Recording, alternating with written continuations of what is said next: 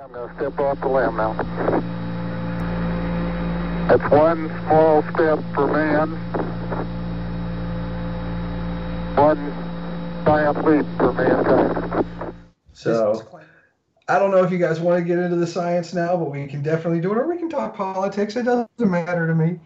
So if, Well, if we I talk would about actually, I definitely say that my views are my own and not the official views of any of the institutions I'm affiliated with. Well, I was going to actually, off of that, ask you how many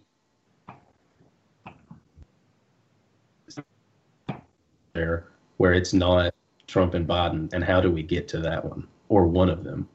How how do we get to essentially a system where we're not bound to Democrats and Republicans? Well, that would be great, but I meant like in a different universe. Like, how many different oh. universes are there? Oh, how many different? You, you cut out there for a minute, so I had to superimpose Yeah. what I you said. Um, so, how many universes are there? Right, that's the question. Yeah. Or how many different, like, you know, branched off versions of this are there? Whatever this is. Yeah, so it, it depends on what interpretation of quantum mechanics you want to use. Now, you know, we discussed beforehand, one of the things we wanted to talk about tonight was the many worlds interpretation, right? Yeah, that's what I'm talking about. so many worlds interpretation of quantum mechanics how many universes the the short answer to that one is now uh, let me let's start from the beginning because i don't think that we, we can really make sense of the answer without understanding what many worlds interpretation says right so the Who many was the guy that proposed this? I'm sorry. so yeah, no, no, no, you're good. His name was Hugh Everett, and he proposed this in 1957, and it was his PhD thesis at Princeton. And his PhD advisor was John Wheeler. Uh, have either of you guys seen um, A Beautiful Mind? Yeah, So I've seen that when. John Nash is in at Princeton and he's vying for the fellowship after graduation, they mentioned Wheeler Labs, and that's where that's the position he ends up getting. So Wheeler Labs was the lab run by John Wheeler, who, by all accounts, is probably the most prolific um, PhD giving professor in the history of physics. His his chain of PhD students that were under his tutelage was astounding. It's just a it's a list a mile long of physicists who've gone on to win prizes and present you know novel theories and win Nobels. I mean, his list of PhD students is is immense. And Everett was was was his student, and Everett's PhD thesis was pretty much ignored by everybody when he gave it right? So to to talk about what everett did uh, it, it helps to understand a little bit about what classical quantum mechanics says. And classical quantum mechanics says we cannot know the actual outcome of an experiment until we actually do it. And what we mean by that is quantum mechanics governs the tiny world, right? The world of atoms, protons, electrons, subatomic particles, things like that. And it's due to the nature of those systems compared to what we would consider macroscopic systems like you and I, right? The smallness of those systems is what is where quantum mechanics, the difference between what goes on in that realm and our realm is really uh, defined. Um, and so quantum mechanics says to be let- a let's say- realm. do what? You consider what we are on right now, like everything that we see, is a realm, right? Yeah. Like we're in a we're in like a realm. Yes. And and Everett's Gotcha. Everett's interpretation of quantum mechanics would even take that to the extreme and say there are multiple realms.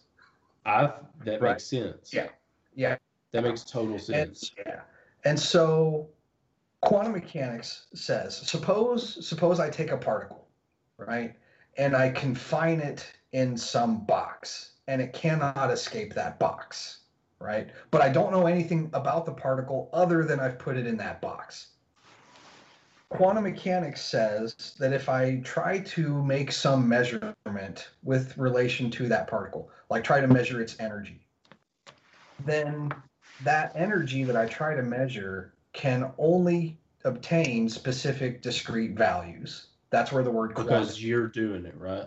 Well, it, it's because the energy levels are all quantized. So there's only specific energies that are available to these quantum systems. So hmm. that's where this quantum term comes from, is the fact that these energy levels can only take specific values. So if I measure the particle's energy, I know what the answers ought to be, or, or, or I know the pool from what my answers ought to be, right? But they will yeah. only be a set of specific values. I can't get just some random value. It will only be a set of specific values. But I don't know what energy I'm going to measure. I don't know the quote unquote state of the system, right? I don't know what state the particle is in. It could be in a really energetic state, or it could be in a measly, not so energetic state. I don't know until I do the measurement. Classical quantum mechanics says the particle, before I measure the energy, is actually in all of the states that it could be in. It could be in the lowest energy state where it's not moving around very much, or it could be in the highest energy state where it's bouncing around like crazy. Classical quantum mechanics says it's actually doing both of those and everything in between hmm. until we actually measure it. Yeah, until and you measure it. You measure it, it quote unquote collapses the wave function. Right? Now, so I'm glad that uh, I get to share my screen because I have a visual for you all.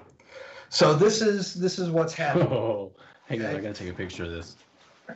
So so uh, this is the, this is the simplest system. This is like the first thing you learn in quantum mechanics. Okay, this is called the particle in a box, right? This is called the particle in a box.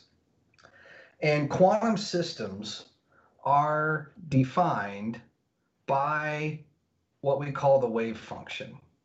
So your wave function is right here, right? This, uh, it's the Greek letter psi, or some people pronounce it shy.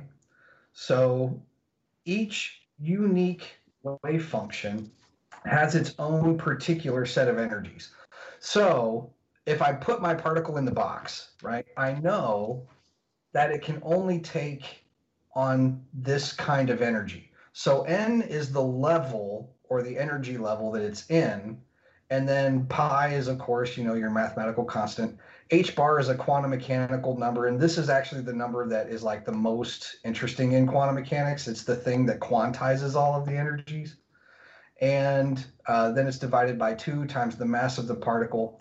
And the size of the box is this width A, right? So A is a physical length, right? So I build some tiny box of length A. The particle cannot escape once I get in it, right? That's the assumption of this, this experiment. And so I know that if I measure the energy of a particle, it's going to take one of these values. It's going to take, if I plug in one, I'm going to get some energy. If I plug in two, I'm going to get some energy. If I plug in three, I'm going to get some energy, and so on. These are the actual wave functions that the particle can have, right? These are the actual wave functions that the particle can have.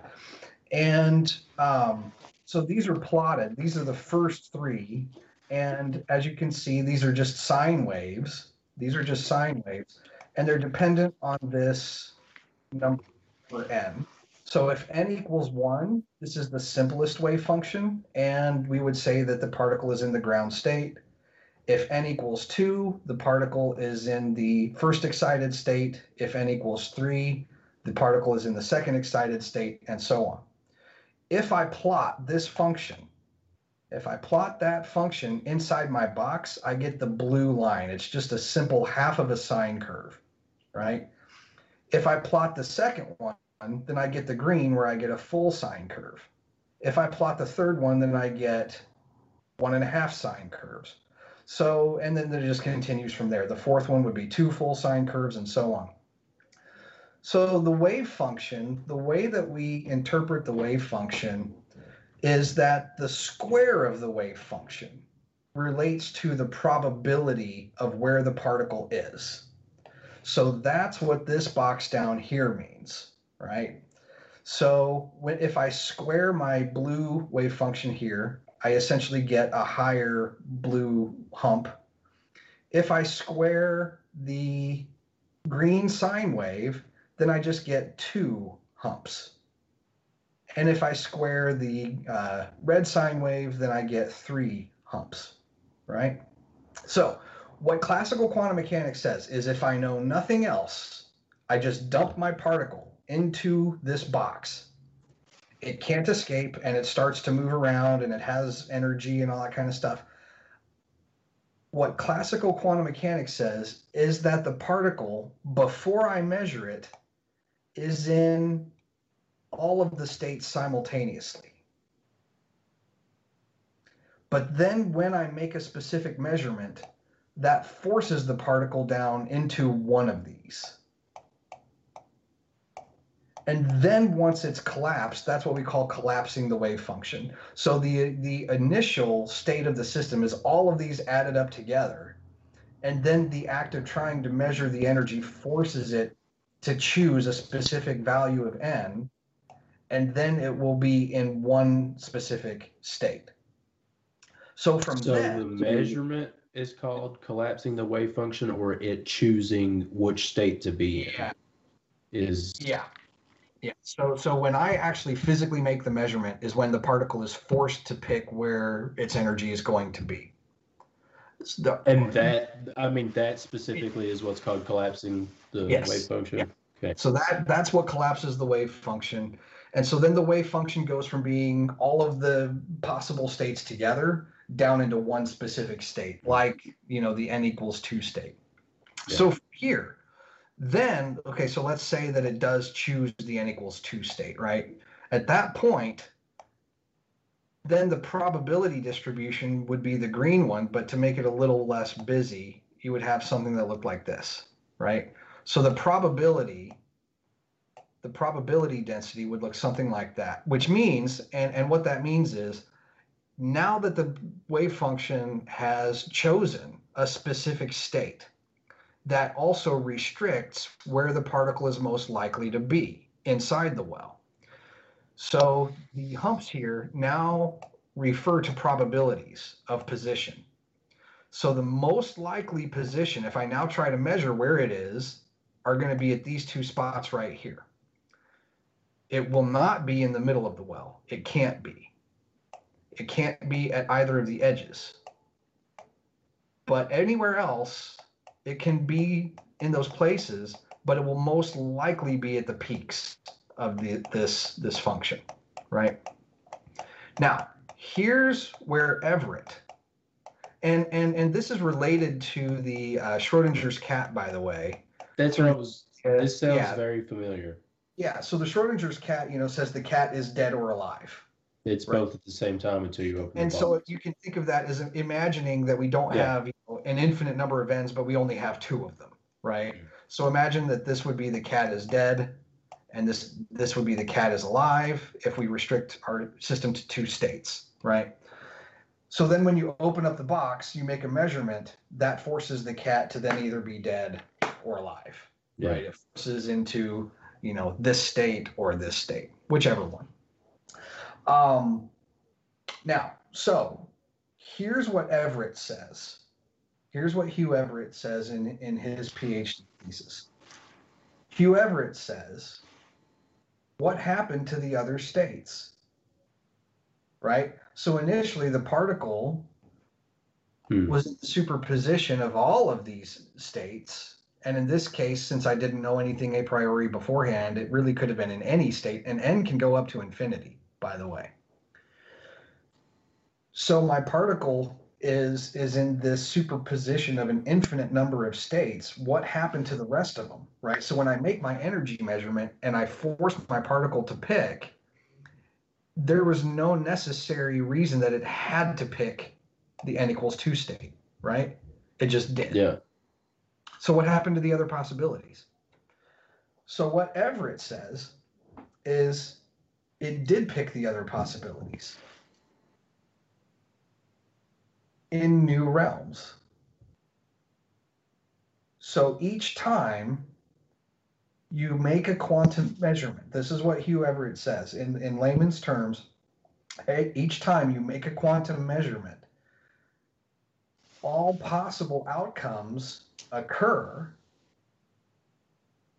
but in different realms, different worlds, parallel with ours.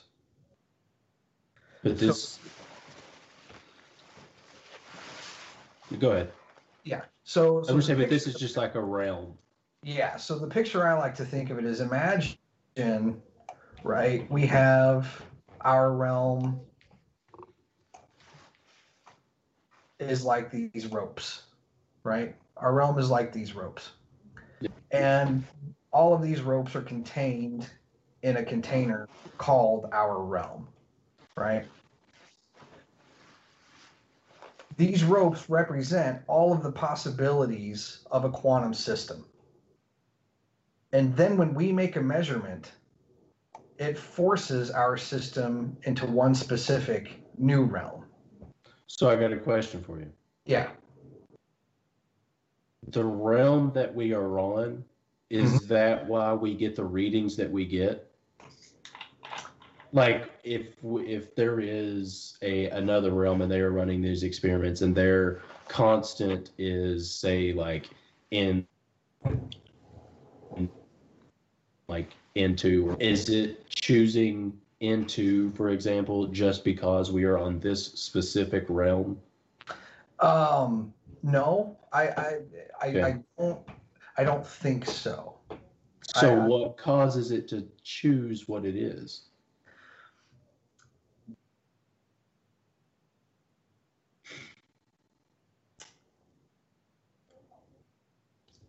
What causes it to choose what it is? Right. So, so think of it this way, right? So these ropes represent a, a quantum system, right? And you can have, say, n equals one, n equals two, and n equals three as your outcomes. And we in our realm make a measurement and say we measure n equals one. And this is the new realm that we're in.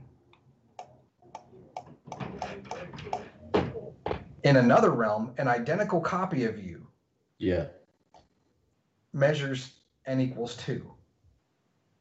And in another realm, identical copy to you measures three. 3. So now all of these are new realms in and of themselves. New worlds in and of themselves. Identical copies of you yes that have now formed as a result of these measurements. Identical copies of the universe, really. So, what causes our realm, right, to pick n equals one, or or Yeah. our realm to be n equals two, or, or our realm to be n equals three? Luck of the draw. hmm. Luck of the draw.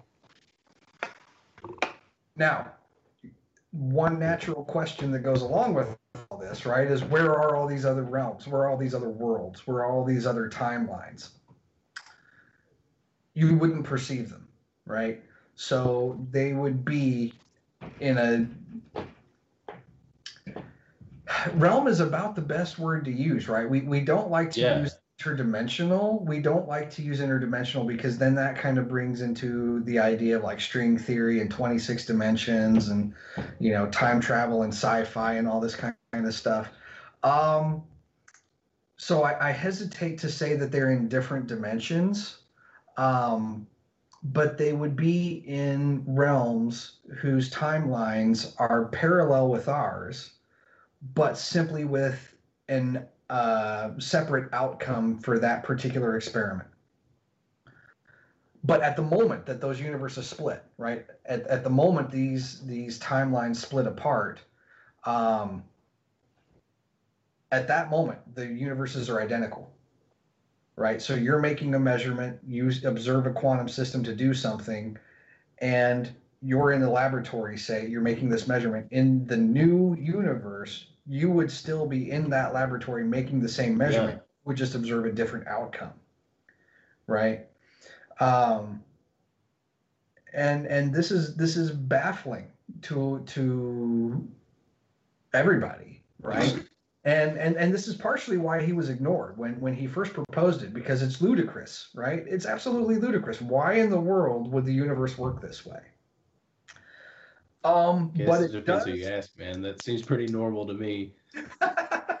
it really does. Like this, that makes sense. Well, and and, and that this, makes complete sense. This is the this is the draw that it has, right? So for for decades, because because quantum mechanics was formalized, you know, in the 1920s. It was it was started in the you know 1900s, uh, formalized in the 1920s after a couple of decades of work, and this is one of the more bizarre and interesting ideas that has come out of quantum mechanics really since its inception, right? Um, from from the moment that it was more or less formalized in the mid 20s, um, not much in terms of advancement or theoretical addition has has happened that you know would occur in elementary textbooks and so forth. Um, but this is one of the more novel ideas, and the draw that it has for a lot of people, um, particularly physicists, is physicists we love symmetry, right?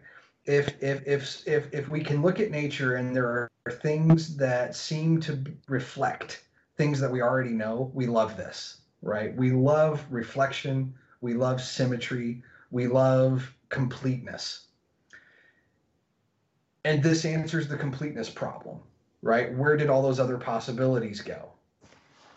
Well, they all happened they just didn't happen all in your universe. They didn't all happen in your realm. New realms were created in which each possible outcome did occur.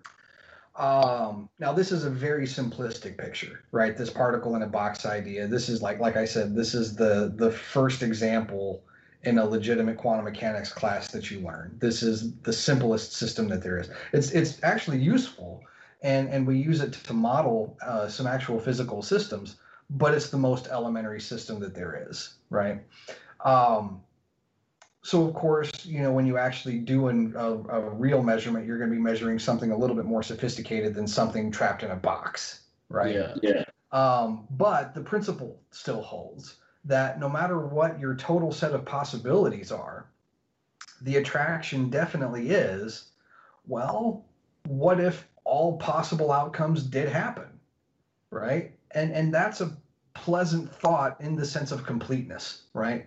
We want all of the p- potential we because we want to ask why.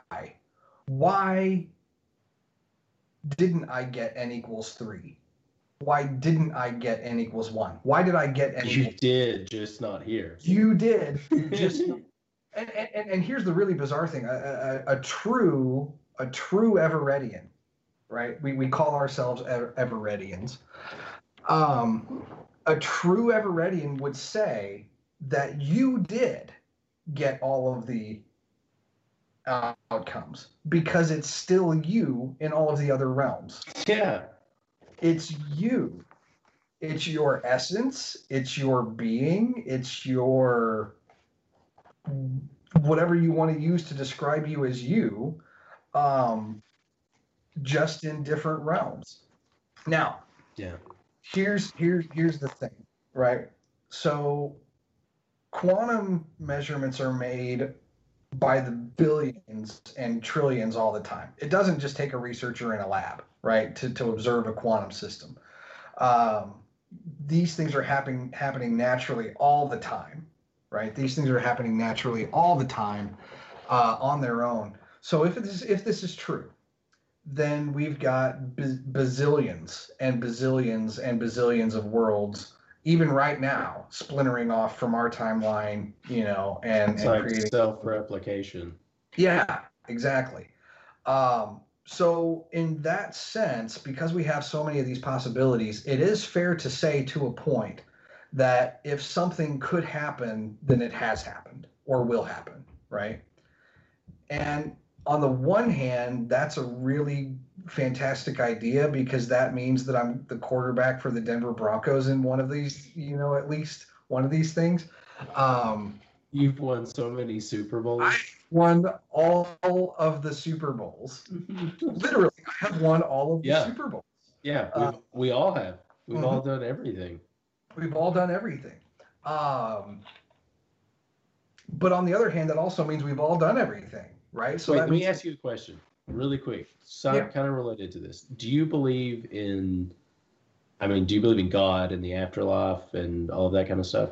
yeah, uh, and that's So- really so- interesting. is like it makes sense like that's why this makes sense because like i you know i'm a christian i believe in the afterlife I, I like this makes total sense like this this is not super weird Yeah, and and and I think that there are, and and not just Christians, but other religious sects Yeah. too, that would kind of rail against this at first, right? Because this is kind of like bizarre and kind of like taking control away from God and all this other kind of stuff. And and my response to that is, I was raised Christian. My dad is a is a Nazarene pastor.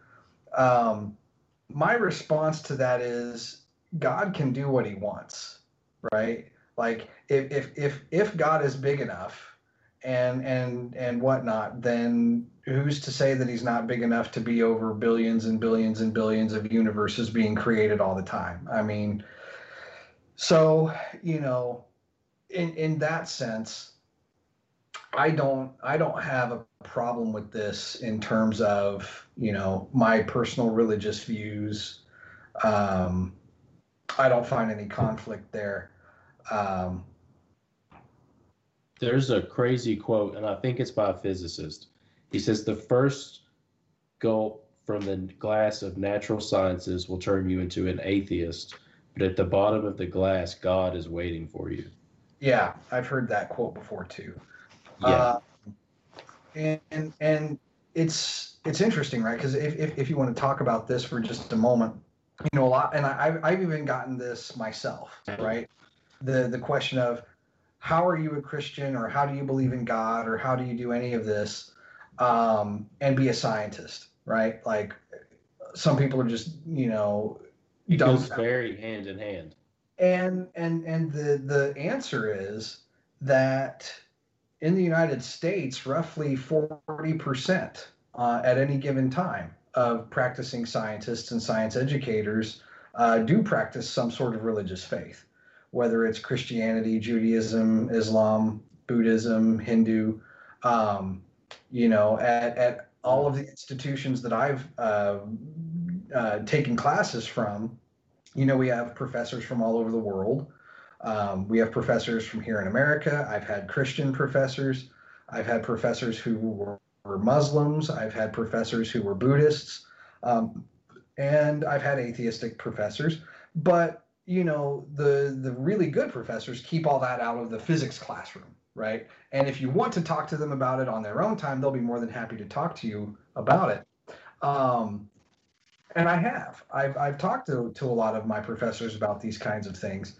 And the, the legitimate truth is that most practicing scientists who have some sort of religious faith, the vast majority of them are not conflicted at all, right? Um, maybe they they've worked through some conflict to to you know overcome maybe some teachings that they were told they were supposed to have conflict. Um, but once you you know uh, work through that yourself, most most everybody who who's part of that forty percent really doesn't see any you know issue between their their faith that they practice and and the science that uh, um, they practice. So yeah, for me personally, I don't have any problem you know reconciling uh, the Yeah, wonky yeah. quantum mechanics with my you know religious background. So. Yeah, this is that's really cool. I don't understand why like there's that whole there's I feel like there's a certain group of people that are so like oh, science and religion don't go together at all. Like, you know, and it's just not true. it's just no, really just it's, not it's true. really not. It's, it's really not. You you you have people who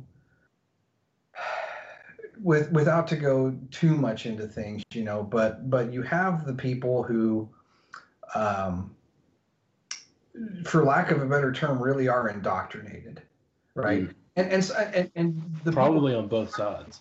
Yeah and and the people who are indoctrinated would tell me that i'm indoctrinated to not believe the mm-hmm. way they right? So on, on on the extreme sides right you you got both extremes here. You've got on the ultra conservative religious side the you know young earth creation movement the flat earth movement and things like that. And then on the ultra atheistic side you've got people like richard dawkins who don't describe themselves as atheists, but they describe themselves specifically as anti-theists. Yeah. So it, it's not even that they he's so angry. he is very angry. I don't know why, man. Because he's so- like so smart. He's so smart. He's very successful, but that is an angry man. Like he really is. He's really got a bone to pick. really is. And and and I'll tell you. Did you ever read his book, The God Delusion? No. Okay, don't. Um, even even atheists thought it was garbage, right? Like when when he came out with that, people were like, "Man, this is the best you got," right? Like it, it just wasn't. man. it, it wasn't good. And I, I will say that if you listen to now, he's part of what they call the Four Horsemen, right? Um, him, Christopher Hitchens, who's now passed, uh, Daniel Dennett, and Sam Harris, right? So Daniel Dennett, Harris are philosophers. Christopher Hitchens was a philosopher. I listen to Harris's podcast sometimes. and and then uh, Richard Dawkins on the science side. And I actually find if you listen to Daniel Dennett and Sam Harris, I think that they present their arguments better. Yeah. I, I don't always necessarily agree with their conclusions, yeah. but I think because they're logicians, because they're philosophers, they can frame their arguments in a more persuasive manner. I think it's just interesting to hear like everybody's viewpoint on stuff.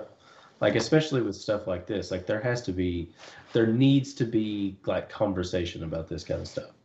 Yeah, and I think. Yeah, there, there really does, and it, it's it's all in how it's done, right? Because Mm. Yeah. if you if you if you look at the the debate between Bill Nye and Ken Ham back in 2014, did you ever watch that? No, When man, I don't really like Bill Nye. Creation Museum, right? So if you watch that debate, it's painful. It is literally painful to watch, and it's not because you know I disagree with one of the sides on it. It's because neither side could actually agree on what science was in the first place. So here they are trying to debate, you know, science versus young earth creationism and all these other kinds of things, but they never actually agreed at a base level what either side was talking about. So it's just talking past each other for two hours, right? That's all it was. And um, it Dude, was it sounds respected. just like sounds just like the presidential debate. I, I, that's exactly where I was getting ready to go. It's like it was respectful. They did let each other talk without interrupting each other, but they just couldn't even agree on basic terminology to even get a productive conversation started. Did you listen to Sam Harris and Jordan Peterson? I haven't heard that one. And, and the there there there were two. The first one was them just trying to. It was like an hour plus. of What truth was, Mm. and Yeah. and then That's like on the Question. And then on the second one, it was like we're just gonna skip that. Yeah. What is what is truth? That's not a deep question. Yeah, well, it was it was pretty bad. I gotta say, and I enjoy listening to both of those people, but that first one was pretty bad. So, I mean, I'll, I'll, tell you one of the biggest problems that I had with the God delusion, and this is this is one of them that you know a lot of people pointed out to Richard when when he produced the book. He makes the statement somewhere in the book. It's within the first hundred pages. I have it highlighted, but it I I couldn't tell you exactly where it is. But he makes the statement that um, miracles cannot happen because miracles, by definition, break natural law. and to me, that's a nonsensical statement. Miracles cannot happen because they break natural law. No physicist or chemist worth their salt's going to tell you that we already know all of the natural law, Right? right? We don't know anything. So, so my premise would be if there's a God who has created this universe, there's no reason why he couldn't in you know endow the universe with natural law but there's also no reason that we should have uncovered it all by now Right? We're all, we've not been around that long. we haven't been around that long We haven't been studying this that long. you know and and so the, anything. I, the the thought experiment that I came up with to combat this, right? And this will actually kind of tie into the the simulation theory when we start talking about that. Um, imagine a guy who's built a bunch of little tiny robots, right? Guy in a lab built a bunch of tiny robots, and these robots can crawl. But they were given enough rudimentary artificial intelligence that they know when their battery is about to die and they can crawl back to their power source and plug themselves in. It's like a Roomba. Yeah. It, it, it's a primitive Roomba, right? So these little robots, they can crawl around the room and and they can explore their space, you know, like uh, um, Will Ferrell, you know, explore the space. Um, but imagine, right? An earthquake happens and a bookcase falls inside the room. And one of these little tiny robots gets separated from the rest and he can't crawl over because he doesn't have suction cups. He just has these little tiny legs. He can't crawl over the bookcase and get back to his power source right? So he's just on one side of this room on one side of this bookcase just crawling around cannot get anywhere useful but then the guy who built the robots comes into the room and he picks the robot up and he carries the robot over the bookcase and sets the robot down.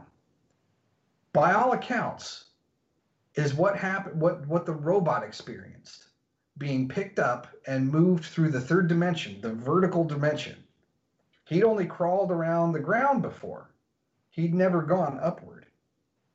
So to him, that little robot, the laws that it would know that I can crawl on flat surfaces that's the only laws it would have known.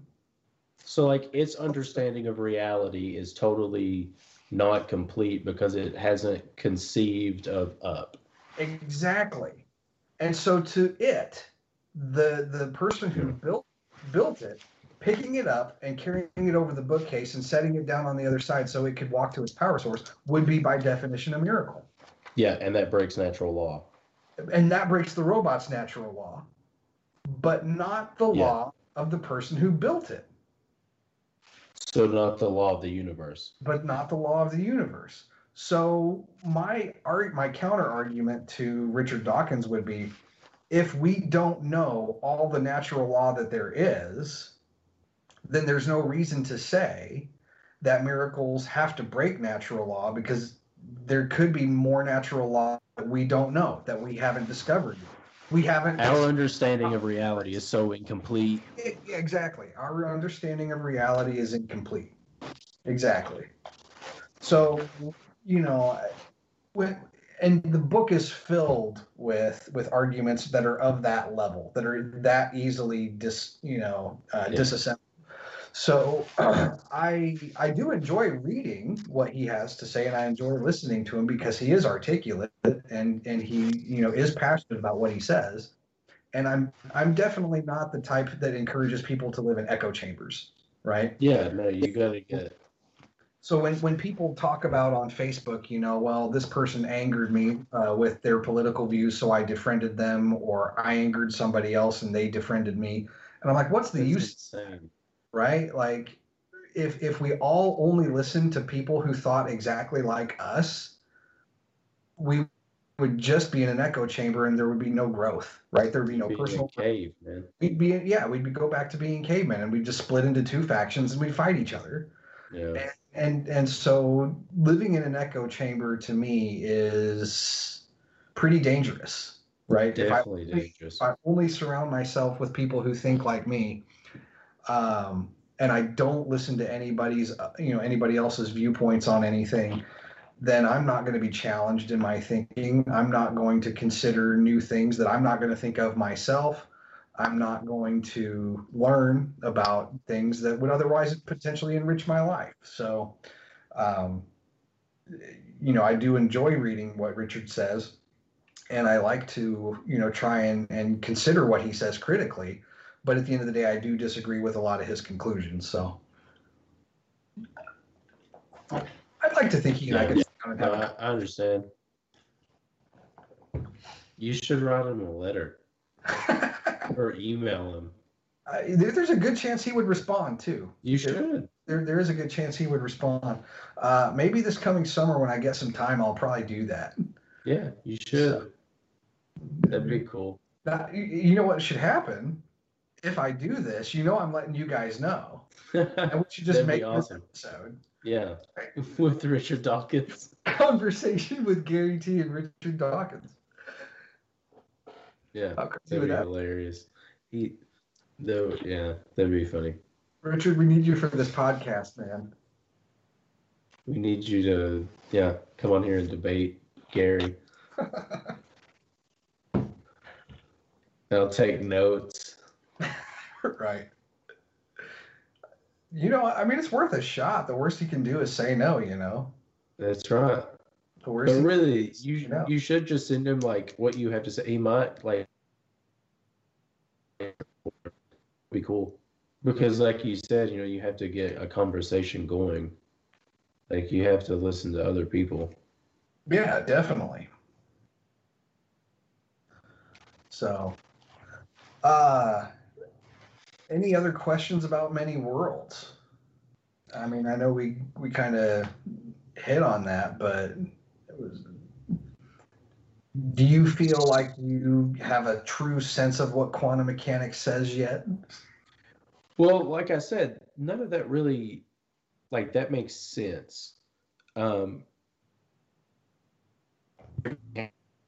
but so the reason I asked you about, you know, your religious beliefs, as this is a realm, um, do you think all of these different versions of ourselves, like you said, they all have a piece of us? Like maybe this is our soul existing in different realities, uh, different, you know, timelines, whatever, however you want to say it. Um, and upon death, all of those different experiences make up our next like version of ourselves, like our next being. Does that makes sense? Mm-hmm. Like, okay, so like uh, as far as the robot and it being picked up, like upon death, are we going to like a different realm? You know what I mean? Like up, like we are, the laws of the universe are changing, and we are changing along with the laws of the universe. Ooh.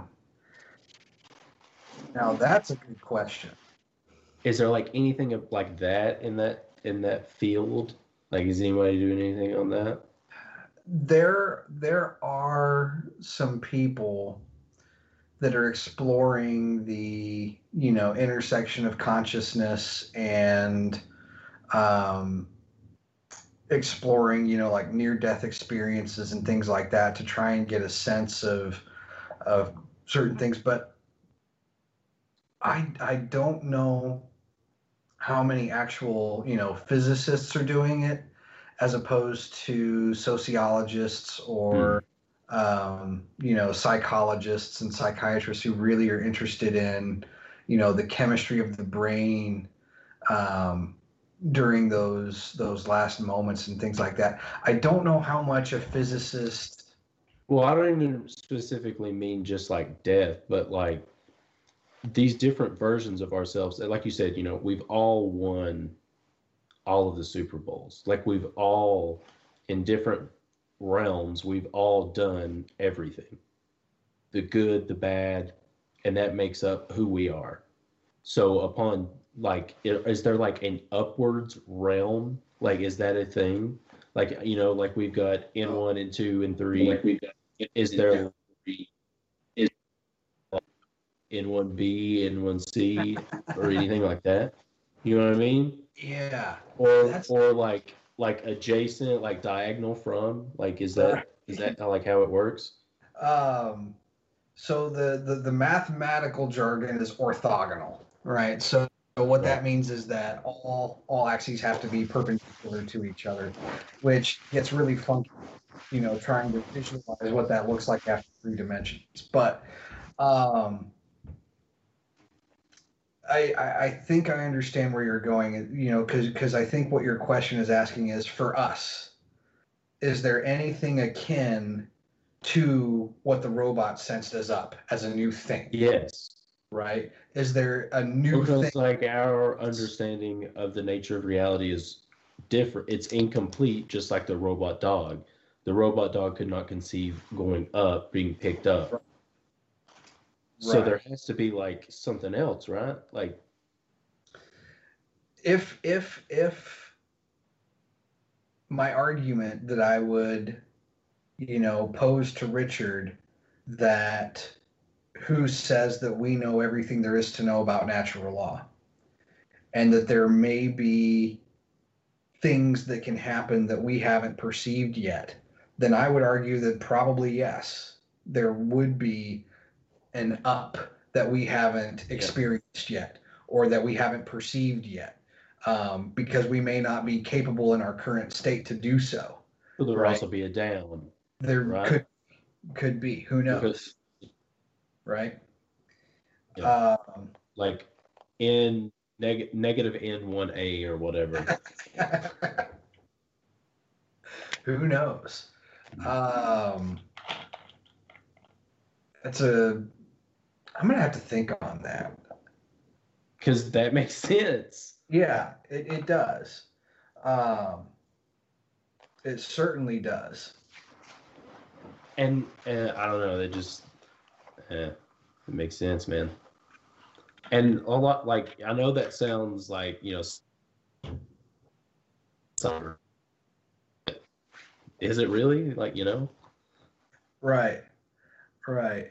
Um, the the crazy thing about quantum mechanics, right? The crazy thing about quantum mechanics is once you accept the bizarre as possible, then it's really not hard to extend that to say, well, then uh, there's not a lot that's off the table, Yeah, right? That's true. That's true. Once- once once you accept that the bizarre is possible, there's not a whole lot that's not possible. So, um, I'm I'm never one to say that something is impossible unless we know it contradicts a firm natural law that we know for sure.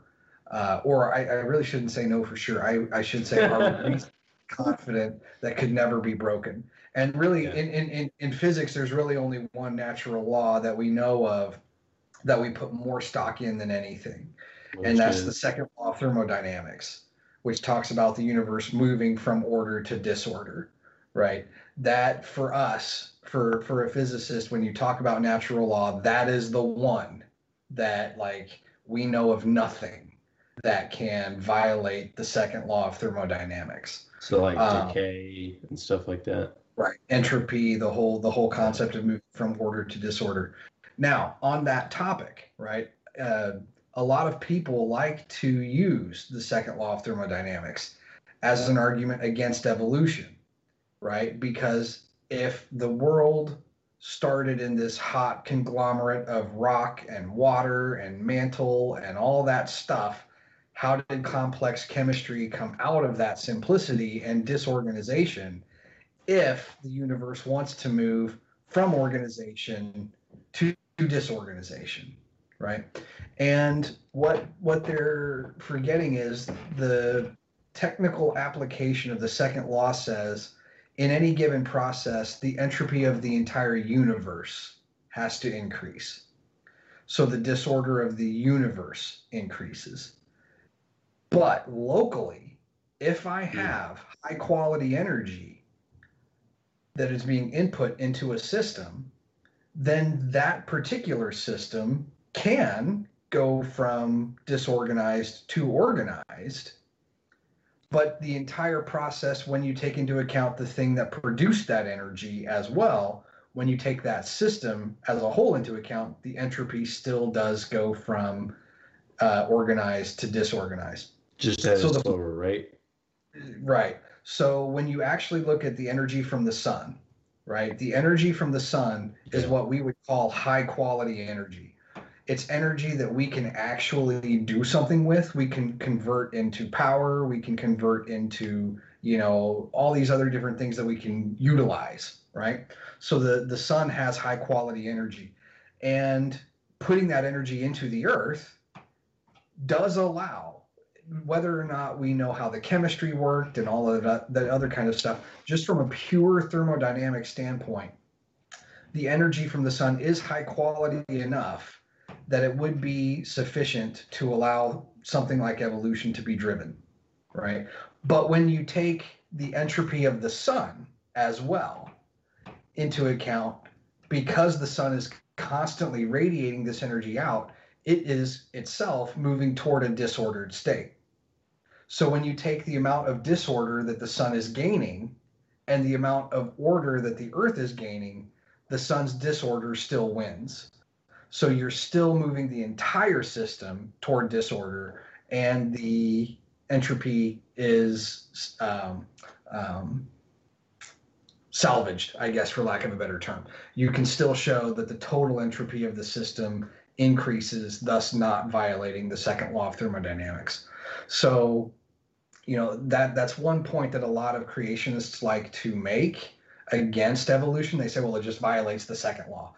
And no, it really doesn't, because that assumes the Earth is a localized system. And the Earth is definitely not a localized system because it's receiving the bulk of its energy from a separate thing.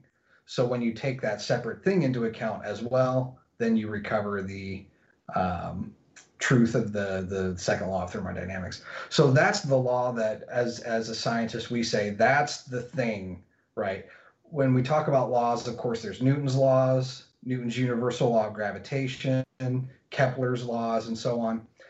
The second law is the thing that we say there's no exception. Yeah. There's no exception to this. You can make exception to Newton's laws um, if you're in a specific uh, uh, uh, frame. So, you know, Newton says things like all objects at rest will stay at rest and an object in motion will stay in motion unless acted on by a force. His second law says if I have a force, it causes the motion to change and it says how that motion will change. And then the third law says for every force, there's an equal and opposite force. And if, if I'm on a flat surface and I'm not moving, then Newton's laws are great. If I'm on a train car that's moving, but I'm flat on a flat plane, I'm not going up and down hills and I'm not slowing down and speeding up and I'm going straight, again, Newton's laws are great.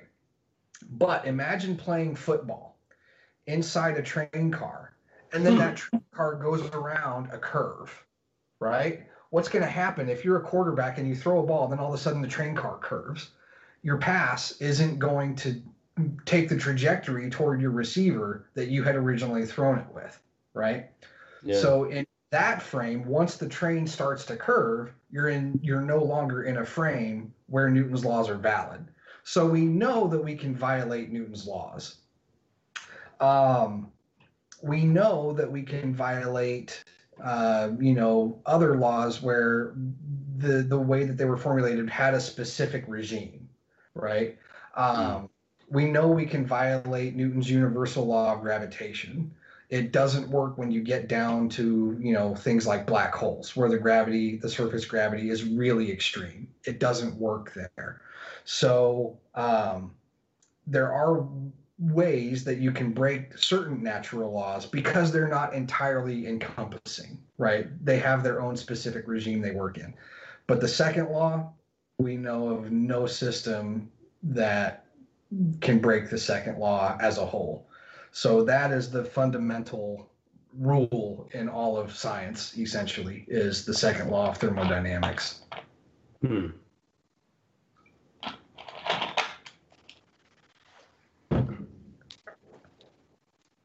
So you mentioned simulation theory earlier. Mm-hmm. This is a simulation. Do I believe that we're in a simulation? Yeah.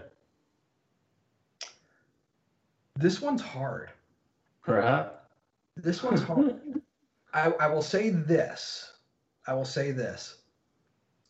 Because you guys specifically asked for both simulation theory and and many worlds tonight.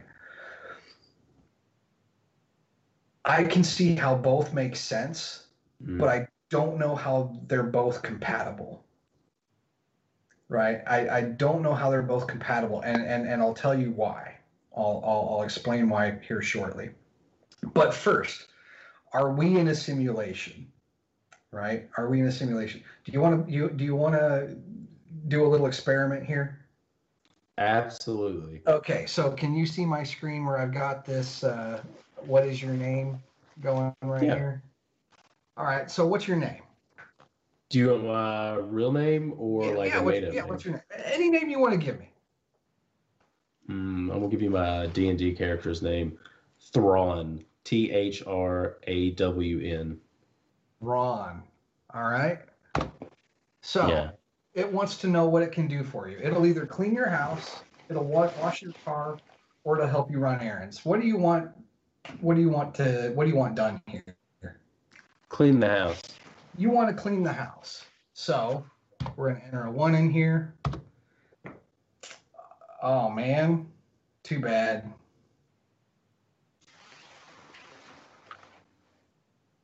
Hmm.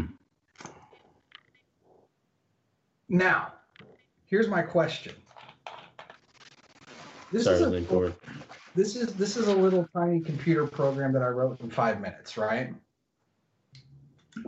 So, do you want to respond? Do you want to see the responses for the other two? So, Yeah, sure. so we've got the responses for the other two. We know our name is Thrawn, and let's say you wanted to wash your car. Well, okay. Why would it want to wash your car, you schmuck? right? Um, all right, so let's run it again and we'll see what happens if we uh, let it run our groceries. We want it to run some errands and it can't do any errand running. You medieval primate.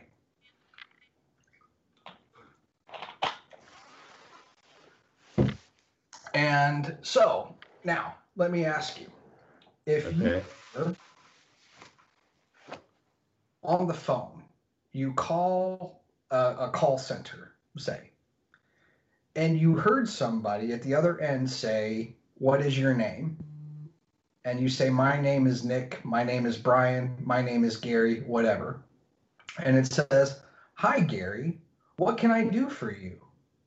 And then it gives you a list of options. If the voice itself doesn't have that computerized tone. Like it's a pre-recorded voice from a person who's reading from a script, right? Right. Until you run into a point where you know you're working with a machine, you don't know that you're working with a machine. Right? Yeah.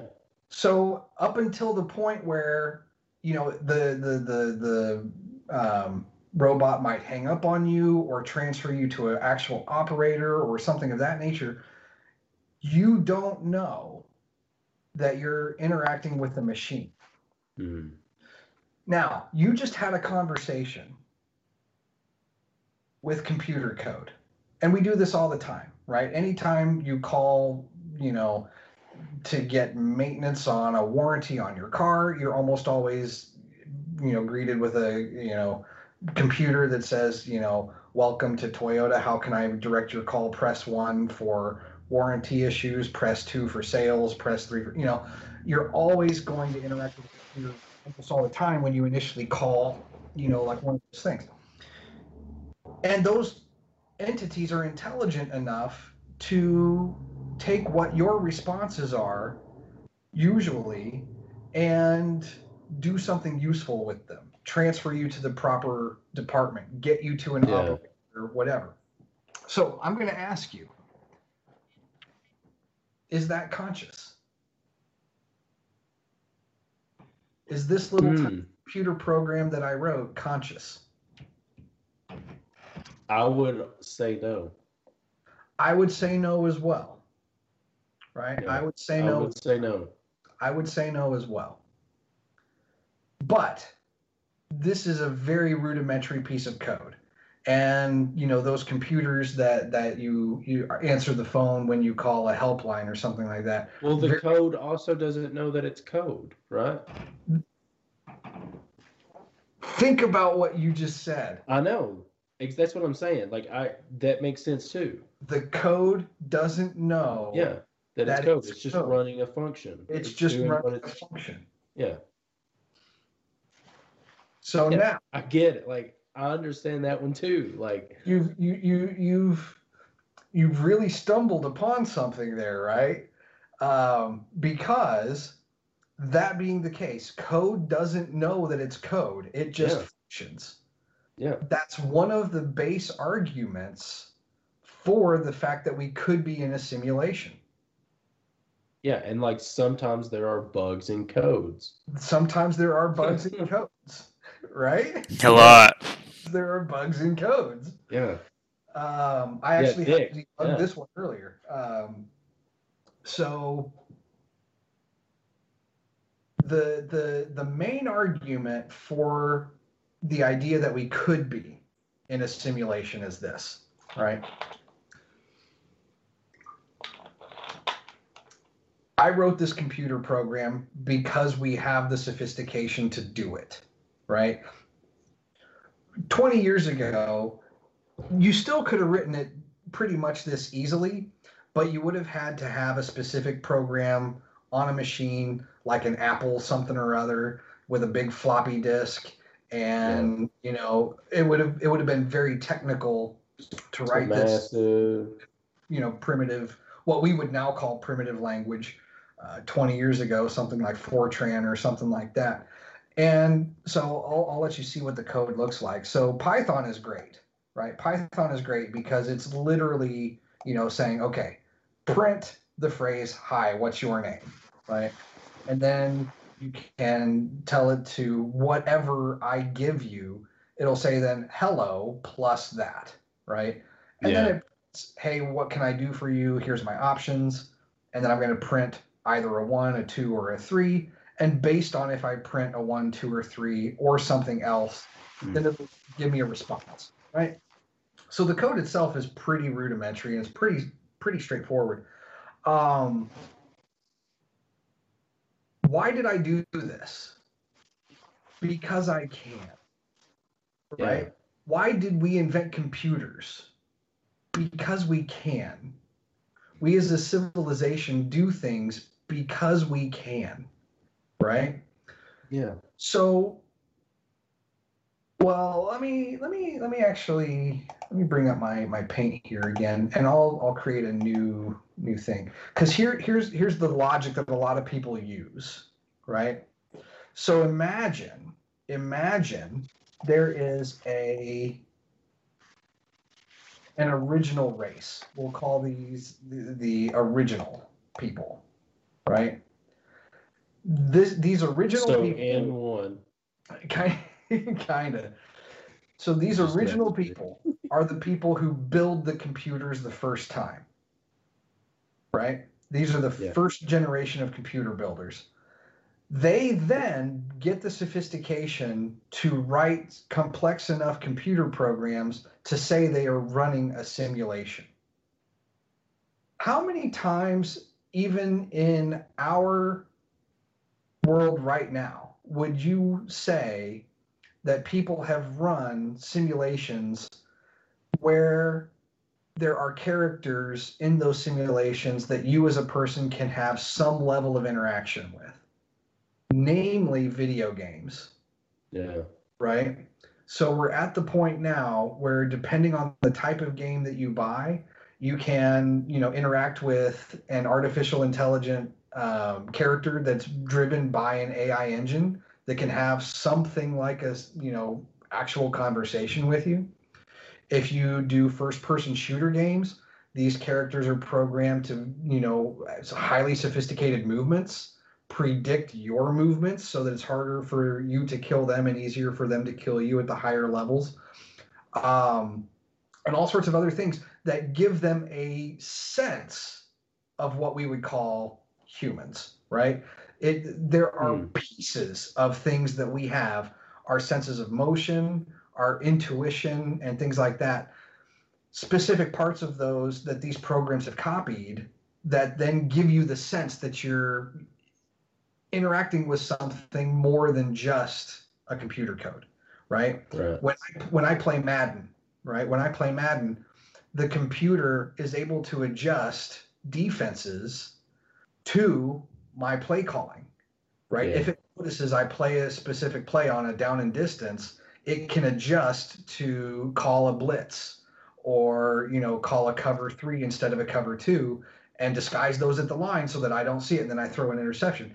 The computers are sophisticated enough to almost feel like you're interacting with someone real on the other end right so even even if we are the original computer species even if we are the original computer species just with the sophistication that we have got in our computer games i would already argue that there's a generation below us and these would be our computer games right these would be the people in our computer games but how many computer games involve simulated people? It'd be an infinite number, right? Be I mean, you would have to collect all of the video games ever and then count them up, separate them into the things that have humanoid people in them versus your original like Pong or you know whatever. Yeah, I mean, just uh, separate them out into these humans. And then you also have to count up the total instances where people ran those games. Right? And at that point, you don't have just a next generation of computer simulations. You have a bazillion, yeah, bazillions of actual simulations. Bazillions. Right? bazillions of these things. So you have one civilization that can build computers, but then when they actually start simulating things, they start simulating them at exponential levels, right? Bazillions and bazillions and bazillions and bazillions. So we would actually have far more simulated people than there are in the original population far Yeah. more simulated people. Now, here's the here's the thing. If the original population gets to the point where their computing power is big enough, their simulations could then run simulations. So imagine, have you did you ever play The Sims? yeah, So this really is not all that hard to believe, right? So you yeah. play No, this- like you you play the sims and imagine in the sim game a kid when they're growing up grabs a computer and then can play the sims yeah, right so then you have a simulation running a simulation. And all of the characters in that second tier sims game wouldn't know they're characters in the sims game just like my computer code doesn't know that it's code. It's just functioning right? And so then you have not just bazillions of new people you have i'm going to use my pen so that my writing's a little bit clearer than just with my mouse. You have bazillions to the bazillionth power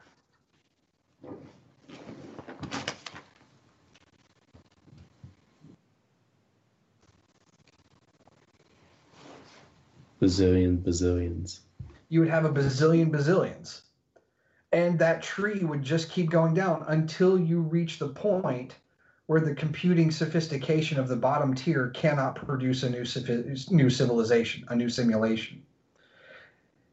And so the fact that you're already going to have exponentially more people, just even in this first tier, and even more in the second tier, means that if there is some superior race out there that has written computer code, the chances are overwhelming that we're actually in this group of people as opposed to part of the original race.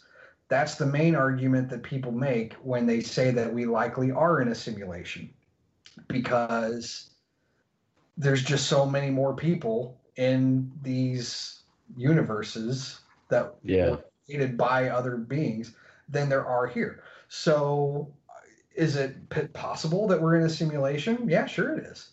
Here's where I say that simulation theory is not compatible with many worlds' interpretation of quantum mechanics because every instant of a quantum event that would you know bring in a new timeline or a new realm would require that much more computing power at the top level right? It would require that much more computing power here. I don't see how all of these systems generating new even digital realms um, how you would have enough computing power at the top to sustain that for very long now is it possible that they've found some way to make themselves nearly infinite with their computing power? I don't know, but it doesn't doesn't. They seem- did somewhere. they- so. So you know, but it's it's really not a bad argument, right? It just from pure statistics. yeah, Think about that's all, one that all that that make Yeah. Yeah. So you know that's a good one. Yeah, it really is. It really is. Um, and I kind of feel like in a way it's similar. Like even you know you're showing that there's a difference between this and many worlds. They they are kind of similar. They they have some similarities. Yeah. They have some similarities because if you want to think of it, you know, kind of in terms of what I was saying before, now you could think of, you know, okay, so you have one race and they create one simulation and then they create another simulation and then they create another simulation. So now you have three new timelines. Yeah. and it's possible for them if they have enough computing power that they'll run simulations yeah. and you know so in that sense the tree could look pretty similar right the tree could Yeah. look pretty similar It's like they're two like major like two sports leagues or like teams in like one city. You know what I mean? Like they're but like one's baseball and like one's football. Like but they're both like, you know, Wash yeah Denver, New but it's like the same city but like different, you know, different yeah games. do you like football or do you like baseball right do you want to see touchdowns or do you want to see home runs Yeah. uh, they're they're very similar though. they they i think that it could be argued that they would have a lot of the same common outcomes Yeah. I could argue that. I think you could argue that very well. Um, So, you know, um, my personal thought are we in a simulation? um, I'll, I'll I say like the deep breath.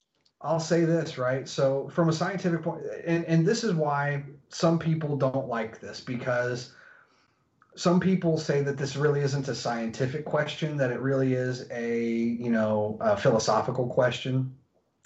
Um, because there's no way to prove that we're not, right? There, there's no test that anybody has thought of yet that could conclusively prove that we're not in a simulation. Right? That's yeah. Yeah. Now, there's some people who come up with some clever ways to try and detect that we possibly could be. Right? So, anytime if, if you come back over here to, you know, my Python code, I didn't use anything other than integers, right? I just used, you know, the 1, the 2, the 3, the 4 um or really anything not 1, 2 and 3. Um but if you actually did real calculations right in a computer um, computers can only handle so many decimal points per number right and so each point in your grid of a simulation can only hold so much information before you start running into rounding errors, right? Before you start running into the granularity or the finiteness of whatever the the um, simulation will hold. So some people have surmised, what if we looked at you know um, lots and lots of the same thing, but things that are hard for us to measure. So one person proposed looking at the energies of cosmic rays. So cosmic rays are just rays that uh, hit the Earth from outer space. They're generated in stars. They fly through space. They come in from all these different directions, and they can hit our atmosphere. They can interact with our atmosphere. Um, Sometimes they can make it all the way down to the ground. Sometimes they, you know, get stopped in the atmosphere, so on and so forth.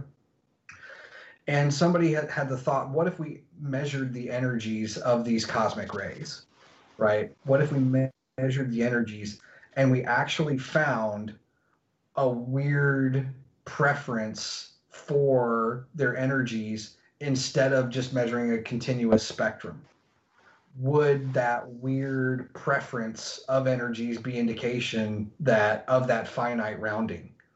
Of of the finiteness of the grid that the you know superior species was using to to map out our universe? So in that sense because there is a physical test that has been proposed a lot of people actually do agree that this still falls enough into the scientific realm where physicists should, you know, wrestle with this stuff and not just philosophers. Now, there are some physicists who find it balderdash, right? There are some physicists who just say, this is ridiculous. But one of one of the most vocal opponents to this, her name is Lisa Randall, and she's a theoretical physicist at Harvard and she she asks the question we as humans are intensely interested in us right? We want to study us. Why would we write computer code or uh, why would an advanced civilization that had, had evolved beyond us want to then write computer code about us right? Like what would that do? My well wait. that, you could just because you could, right? You could just because you could. And I would argue we're already doing this kind of thing. Yeah. We're already doing this kind of thing where we're writing computer code to try and simulate simple organisms to see how they evolve. Right? So it's not that far fetched to look at a future civilization and say, even if they really aren't human anymore, maybe there's some new thing, some new species, that they might still write simulations about us to study us. Just yeah. the same way that we're writing computer simulations about, you know, uh, simple organisms. Um, and and I've got a video here if my computer will go fast enough. So, you know, some researchers are doing this kind of thing where they're writing computer code to try and look at how simple creatures evolve, right? What happens if we write evolutionary algorithms into simple creatures that can either just swim, crawl, walk, or whatever? And then over time, what happens? And I don't know if we'll spend the whole time watching this video, but it is intriguing that um, you know we're doing these very things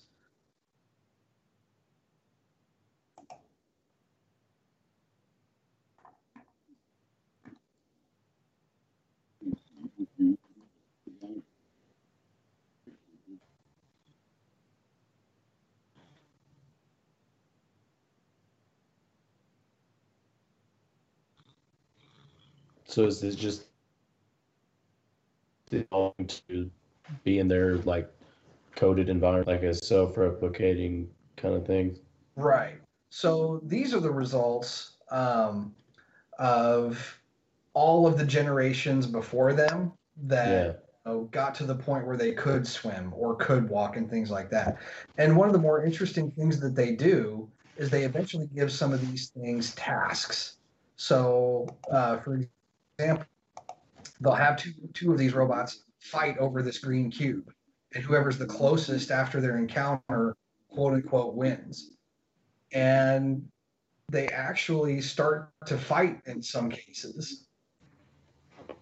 Hmm.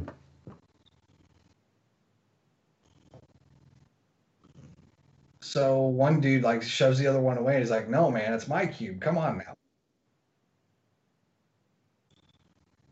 And he's like, "Nope, that's my cube, man." And are the is the does the losing one learn from like their like mistake to Yeah. change They can. They sure can. They sure can. So yeah, that makes sense. So, you know, when we're talking about whether or not a future or more high tech civilization would want to study us, and, and the opponents say, well, we're not interesting to them, why would we do that? I would argue, you know, um, cubic beings in a computer simulation really aren't interesting to us because we, even a child, would be able to beat these robots at the game of securing the cube but we still write them to better understand. We write these programs and study these things to better understand A, how evolution works in the first place, and B, to understand specific environmental pressures that can then, you know, put um, or or help achieve specific outcomes, right? So I would I would argue that there still is room for even an advanced civilization who may be far beyond us. Um, I would still argue that there is reason that they might want to simulate us. And yeah, not- well, like what if we're some 15 year old's video game the same way that some people play red dead revolver or world of warcraft you know? They don't do it for the science they don't do it for the curiosity they do it to pass the time. They do it Yeah. for fun you know? So in that context i think there's a lot of reasons why you could argue that maybe somebody did computer code an entire universe if they had the computing power to do it yeah, who knows Like- man? that's that's one of those that you know totally makes. Uh, that's a good point. Like it's a good argument. it's it's an interesting argument for sure here's here's where i if we are legitimate simulations if we are legitimate computer code and we don't know it i will give props to whoever was able to initially code emotions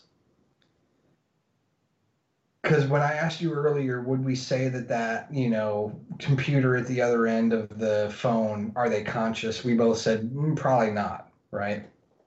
I'm not a philosopher, so I'm not going to go into you know what philosophers define consciousness as. But I would I would think that that, that computer would not meet the the basic metrics of consciousness, right? But one of the basic things about consciousness that philosophers would, would use the ability to think on your own, to make, you know, intuitive leaps, and B, the ability to feel and express emotion you know, we, we typically think of a, you know, going back to Red Dead Revolver, right? So you walk into a saloon, imagine you're playing Red Dead Revolver. You walk into a saloon and you just shoot somebody playing cards, right? We would say that the person that was shot in the simulation in the game has no feeling. It's just a computer character. You know, there really is nothing morally It's wrong code. it's just code. There's nothing morally wrong with walking into a computerized bar and shooting a computerized program in a game and going on about your day and getting a drink from the bar and pretending like nothing happened. And people who play first shooter person games all the time, right, would, would argue the exact same thing. There's nothing wrong with shooting pe- people or things in a first person shooter game. That is the objective of the game, is to shoot things. We would say that it's okay because those computer programs don't have feeling. We have no moral obligation to them because they're not conscious. But when you start to ask what is consciousness and is something conscious as a rule, those rules start to get a little fuzzy because, you know, it's kind of like the question of what is life? When does life happen? You know, a lot of people say, well, life happens at conception. But even then, exactly when that occurs, the exact instant that that occurs, where do you fi- define that as, right? Because Yeah. a, a sperm meeting an egg is still a process, right? It, it doesn't happen instantly. So, exactly where in that process are you claiming that something is alive, uh, a baby, that wasn't a baby before? Where exactly is that line? And so, you know, I, I would argue that the ability to feel emotion and express emotion is something unique that we have that computer codes, computer characters, computer games, video games don't have that we do.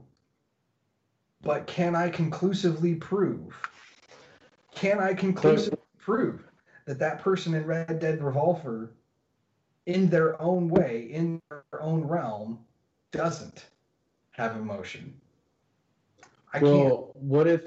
But at the same time, though, like you know, you said, is civilization sufficiently advanced technologically would be able to make something that uh, is able to make bazillions more of it?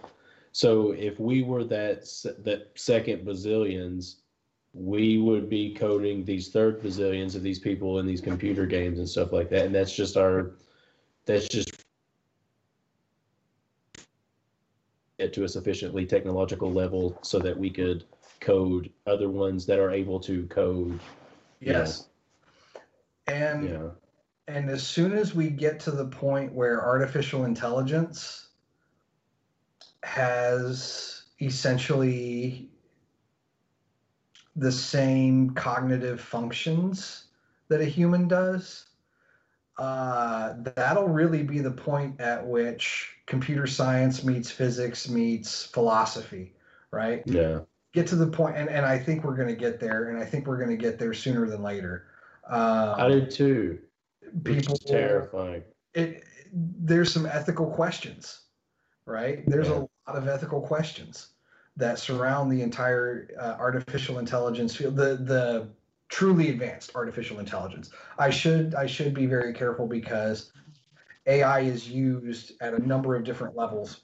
And so when some people say artificial intelligence they're just referring to a sophisticated algorithm. Other people when they say artificial intelligence they literally mean the thing that sci-fi writers you know envisioned where robots Skynet. Skynet uh, the matrix um, you know westworld um, all of those kinds of you know that type of ai so it's that type of ai when we really re- did you ever watch westworld Oh yeah. I So- haven't watched the new season, so don't spoil the new season. I, But I I've love the first two. The first season. I've only seen the first season, but the the the part of the show that that made me go, "Wow!" Right? It. I think it was even in the first episode when Ed Harris's character was it Ed Harris's character who was no, it wasn't Ed Harris's. Ed Um, Harris. Ed Harris was Man in Black. whose character was it? Hannibal's. It might have been when he when he first goes to the resort to get inserted into the program. Oh, And- the young version of himself. Yeah, and he is escorted in by that beautiful woman, right? Elon's ex-wife, or wife. And yeah, ex-wife. and he asks her if she's a computer or not, right? Yeah. And she says, "Would it make a difference?" Yeah. Right? And and that's when my mind went right? It's yeah, I think about that a lot. Every time with that show. we're going to get to that point Yeah, where we could interact with computers and not to the extent that we may not even know, we may not realize, you know, and and that is a that's a thought. Well, think about like when computer simulations get sufficiently, you know, what that we create artificial intelligence gets sufficiently technologically advanced to start making its own religions and stuff exactly. like that. Exactly. And and and the, the the truly frightening thing about that for me is not so much that it will believe it, it won't believe its own religion. It'll convince other people that its religion is true and build, you know, Will convince other code. yeah. So that's that's the truly frightening thing to me is you know Yeah, if, if if you have a true Westworld type thing where we don't know who's a computer and who's not, you could have a truly advanced artificial intelligence develop a new religion, build a cult, get millions of followers, and I mean, because you know, there, there's two ways to take over the world, right? There's two ways to gain world domination: politics and religion, right? yeah, Uh, it, it's really hard to get people to fight wars over basic things because we usually want to work things out and we don't want to risk dying. But as soon as you tell somebody, you know what, those people over there, God is telling us to take their land. We need to go take their land because God said so. Then you'll get people fighting with you, no, you know, no holds barred. So if if you have a you know race of superior intelligent AI, it could be, be very easy for them to build a you know large standing army without without too much effort, which is pretty scary. Yeah, but they would probably learn that religion, you know, can be used in that way pretty quickly. Exactly. Exactly. I mean, you look at the Crusades, right? I mean, Yeah, two biggest religions in the world at the time, and they kind of just collided. And did it take much effort to convince people to go and fight for the Holy Land? No, not on either side. No, Uh, no, it did not. Hmm. God yeah, wants so you. maybe it is a simulation. Who knows? Um, so, is it possible? Yeah, man, it's possible. From like my I said, perspective, man, that's another weird one, and it's so similar. It's so like in weird ways too. Like it's Mhm. it's similar in weird ways. Mm-hmm. It is.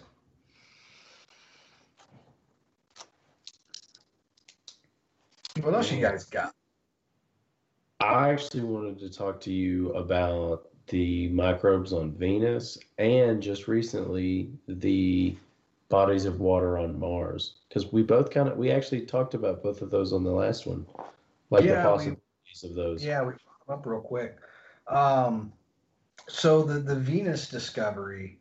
Um, a few weeks ago, some some folks found uh, an a chemical compound called phosphine in the atmosphere of Venus. Now, as good scientists do, um, nobody is claiming that we found life. Yeah, Right. microbes, right? Nobody's nobody's claiming that we've actually found microbes themselves. But the reason phosphine is so tantalizing is phosphine, phosphine is a byproduct of microbes, right? Mm. It's a byproduct of life. And that's the, What exactly is phosphine? uh, I, I mean, like, what's its? Yeah. Um, if I remember right, it's phosphorus and hydrogen. I'll bring up the. Yeah. So it's one. Uh, let me blow up my screen here. Um, so one phosphorus atom and three hydrogen atoms. So pH3. And um, so as as this article, and this article is from um, AOL.com, but it's a, it is a legit, it's a it's a reliable article. And so one of the best ways to make phosphine is that it's commonly produced by organic life forms. But outside of that, as far as we know, it's rather difficult to Mm. make on rocky planets. Now, Venus is a rocky planet. It's almost pure rock, right? Um, phosphine can be manufactured through natural processes like volcanic activity and whatnot. But there's two problems. Number one, that volcanic activity that Mars ha- or that Venus has right now is not sufficient to uh, produce the amount that we see in the atmosphere. And number two, Hmm. Venus's atmosphere is so so hospitable. It is uh, or inhospitable. It is absolutely terrible. it's one of the worst places in the universe you could be. The amount of sulfuric acid in the atmosphere should disintegrate most of this phosphine as soon as it gets into the atmosphere. So the question is, where is this Hmm. phosphine coming from? Right? That's why it's tantalizing. What if there are microbes at just the right layers in the atmosphere that aren't being harmed by that dangerous sulfuric acid? And these microbes, Did we talk about the possibility of cloud cities here, or is that Yeah. Mercury? like we, we mentioned that like right at the end of the last episode. And that's actually one of the types of um, things that actually this article proposes, the author of this article proposes, um, to actually. We will continue to look at these results from ground based observatories, but to get a true sense of just how much phosphine there may be in the atmosphere, we really do need to go to Venus. We need to send probes to Venus Yeah. and and he's arguing that um, we actually need um, to send not just a probe to orbit Venus and gather you know radar data from the atmosphere, but actually send probes down to basically take scoops of atmosphere in and try and collect the phosphine directly and get a sense of its concentrations that way. Um, and so one of the ways to do that um, is going to be um, send. Um, let's see, where do we go? He mentions it somewhere. Yeah. See, they're actually talking about Yeah. So and um, the the Da Vinci Plus. Um, if so, right now the Veritas and the Da Vinci Plus missions are on NASA's board for funding, and likely one of them will get funded. Um, and if the, if it's the Da Vinci Plus, then he wants it to actually plunge through the atmosphere, um, sampling um, different layers as it goes down, and try and detect that phosphine. I would like to see if we could get a um, reusable mission that could, you know, dip down into the atmosphere and then come back and Yeah. dip down atmosphere, come back, dip down, come back. get get different from different like spots. Yeah. Because if you if you just do a one way trip down and then you get down to the surface, um, that's usually a one way trip to Venus. Just the the atmosphere and the the pressure and so on are so terrible that if you actually intend on landing something on the surface, it usually means you're not going to try and take off again. Like it's a one way trip.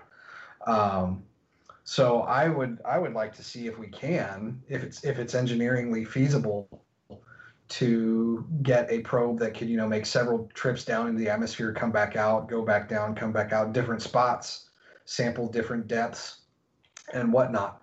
Um, but however it's done, it's going to have to be to get a complete picture, right? It's going to have to be done by both ground-based observing here and um, um, sending probes to Venus itself. So before anybody claims that we've definitely found life, this is going to be a multi-year thing, right? Before Oh yeah. um, we conclusively come to any sort of consensus. And as he, as the author of this article says, you know, up here, um, you know, so there's two possibilities, right? Either there's some sort of life, probably microbial, in the clouds, or there's some unexplained and unexpected chemistry that's taking place. We don't know a ton about phosphine there's um, not a lot of research that's been done on it before, other than Is phosphine used for anything? I, I'm not a chemist, man. I that's a really good question. Um, I haven't looked into that, so I I, I don't want to say one way or the other and and be an idiot. Um, so, but I mean, it's definitely something I can look into and you know email you guys or send you a link to something that I find or something cool. like that. Um, but from my understanding, it's a relatively um, not well studied compound. So, you know, the fact that we don't know a ton about it doesn't bode well for life because that means there really could be there the chances are that there's Yeah. is chemistry that we don't know. But it's there, Yeah. right? It's there. So let's go, let's go take a peek. I think that we should explore. I mean, every planet. Yeah. In your space. Well, especially like you said that. I, that's right. Send me. I'll go check it out. Drop me down in that atmosphere. I'll come back with some phosphine for you. We'll check it out. yeah, man. Well, they say you know dress for the job that you want, not the one that Exactly. you have. Exactly. That's phenomenal. So, what do you think about this stuff on Mars, man? Is that's basically Arrakis? Is like is that what we're going to find out that Mars is really Arrakis? Ah, from Dune, got all the Yeah. spices on there. Uh, well, it's I, I think of water under yeah. the surface, just like I think- Arrakis. I think minus the spice, yeah, it, it will be Arrakis. Um, what? Why? What if there is spice? What if there are giant worms that live under the ground of if Mars? there are phenomenally giant worms on Mars living under the ground, I will be ecstatic. Well, Uh, I mean, we've said that life, if it's on Mars, would be present underground, and then Yep, it would be. So yeah, I mean, that we know sense. we know for sure. We know for sure that mars does go through um, you know seasons like we have here. And we know that it, it does get warm enough at times underneath the surface where whatever water is there can be liquid. Um, Doesn't one of the poles doesn't it melt, or am I totally wrong about that? So uh, from from what I understand at the poles, a lot of um, the the stuff at the poles is actually dry ice. Um, so Yeah, you know, okay. go to. Um, but uh, even it melts and recollects, right? Yeah. Just like the ice at our poles do uh, each season. Um, but we know for sure that there is water on Mars. We're reasonably sure that the announcement about those lakes that it found underneath um, some of the southern hemisphere seems to be legitimate. Um, and if that's the case, then those are not small bodies of water, right? We're talking No. stuff yeah. like uh, comparable at, at minimum to something like you know at least one of our Great Lakes. Uh, and so when you have a, a body of water that size, man, it's tantalizing. It's Dune, man. Like It's- it's, Arrakis. Mars is Arrakis. I would be ecstatic. Uh, I'm I'm totally of the the ilk that you know what I really believe that if the circumstances are right, given enough time, life will probably develop. Um, Yeah. there are some biologists who will disagree with me on that, but um, there are some who would agree. But there are some biologists who would disagree. But uh, scientists as a community are are nearly split on that issue. But when fifty percent of scientists say something is possible, you know, that's uh, that's good enough for me to say, you know what, maybe there's something there. Um, Yeah, maybe the. Yeah. especially especially given what we know Mars history was.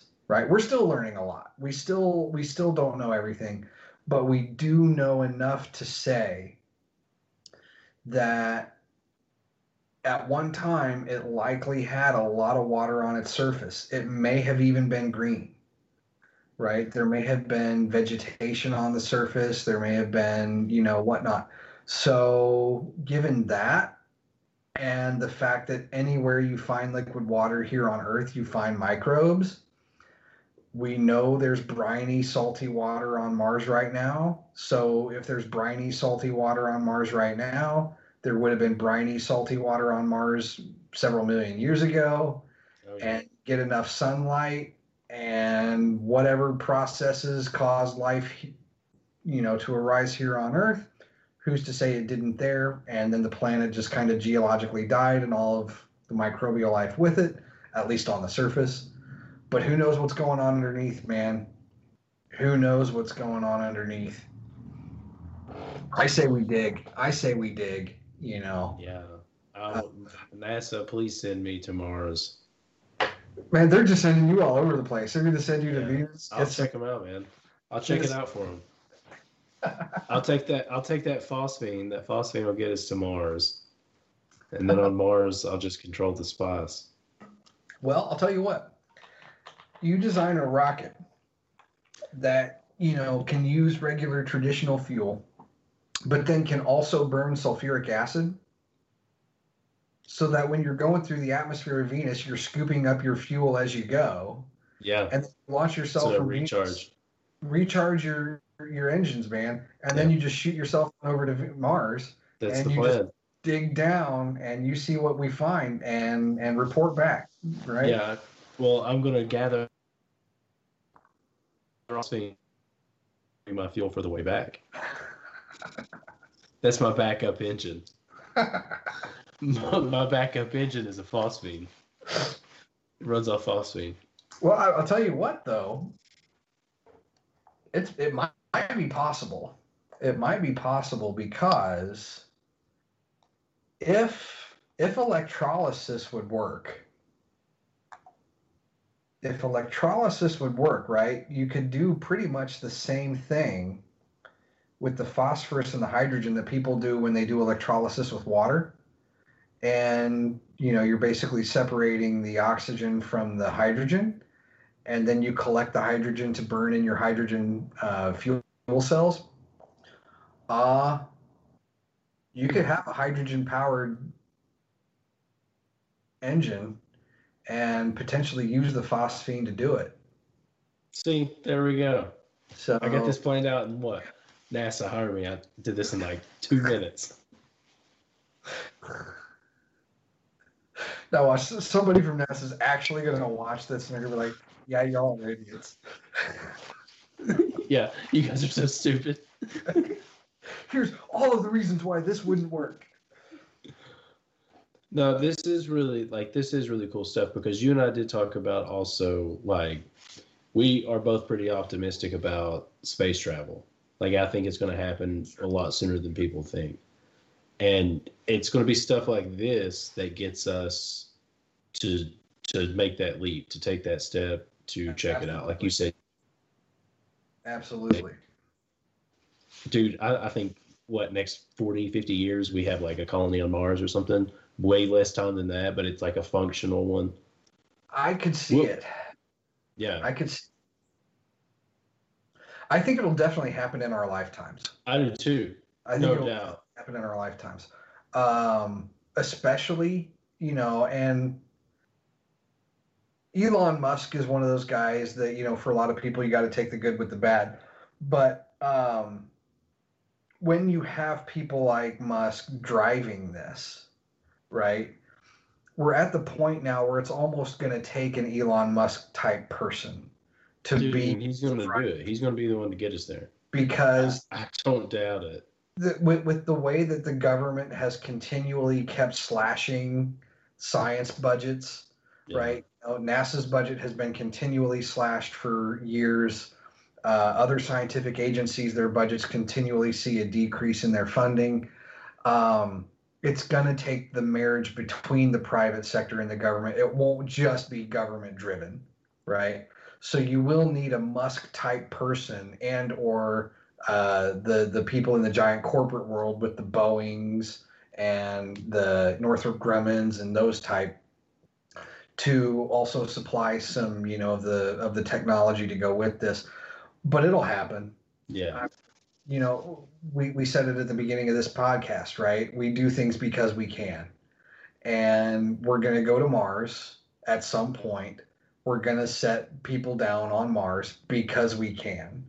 Even if we don't terraform it even if we don't grow potatoes with poop even if we don't you know whatever we're going to do it because we can. And i hope i'm alive to see it. I really do. Dude, we're, I, I really think it's going to happen a lot sooner than people think. I really, really do. I, I would agree with that. I would tend to agree. But like, keep finding stuff, and it's going to keep propelling us, and it's going to get you know more people interested in doing it, and it's going to happen. Oh, sure. Sure. Absolutely. And I'll, I'll make this plug while we're at it. All right. This is a call. If, if there's any government legislative people who tune into this podcast, if there are any legislators who tune into this podcast, please, please, please, please, please do not cut science funding and do not cut science agencies, your local um, science museums, things of that nature. Um, so many people learn about science for the first time when they either go to a science museum or a planetarium and actually experiencing space, you know, like your background that you've got there, right? The Yeah. pillar creation from the Eagle Nebula. Um, the Hubble picture that took that, right? I mean, the the the, the pictures that the Hubble taken is just jaw dropping, right? When you look at some of the pictures the Hubble has taken, Oh yeah, it's literally just jaw dropping. And most people who see those don't end up becoming astronomers, right? They may not become physicists or chemists. But what being exposed to that kind of fascinating science, dinosaurs, right? What kid at some point doesn't go through a phase where they both love space and or dinosaurs at some point, right? at the same time in my And, case. and a lot of them are at the same time. And I'm still fascinated by dinosaurs. Same, dude. I'm still I still want space dinosaurs. I would love cosmic dinosaurs. I would love cosmic dinosaurs. I want Oh. to, um, man. It's out there somewhere, It's somewhere in some universe, man. They're some still, universe it's out there. still there. And We are riding through the cosmos on the back of space dinosaurs that shoot lasers. dinosaur that is shooting lasers out of its eyes. Um, Yes. so when when kids interact with intriguing and valuable science at that young age they see what the night sky looks like in a planetarium what the night sky actually looks like without all of the light pollution all of the street lights i've been in planetarium shows that that i helped my you know advisor uh, or other people perform for school groups and you can literally hear the gasps for those kids. You know those second and third graders who this is the first time they're actually seeing what the night sky looks like. Because when they go outside and look they see the street lamp in their front yard and their neighbors all have their flood lamps on and security lights and you can That's actually something I like about where I live. There's like zero light pollution. It's out there. amazing. No, Uh, it's great. and It's there's very little, very little. and you can hear these kids just go wow Yeah. And and when you do that, when you have kids, especially with that kind of almost transcendental experience, that kind it, it leaves an imprint, right? It leaves Yeah. an imprint. And if nothing else, it helps them stay interested in science. And we need a populace that is interested in science so that we don't have so much disconnect between scientists and the lay public. Because we're in a really interesting time right now where a lot of people don't trust scientists even though they respect them, right? They're like, oh, physicist, wow, they must really be smart. They must know what they're talking about until a physicist starts talking about climate change. Hmm. and then they're like, oh, well, you're only a physicist. What do you know about climate, right? Yeah. Science is just a theory, right?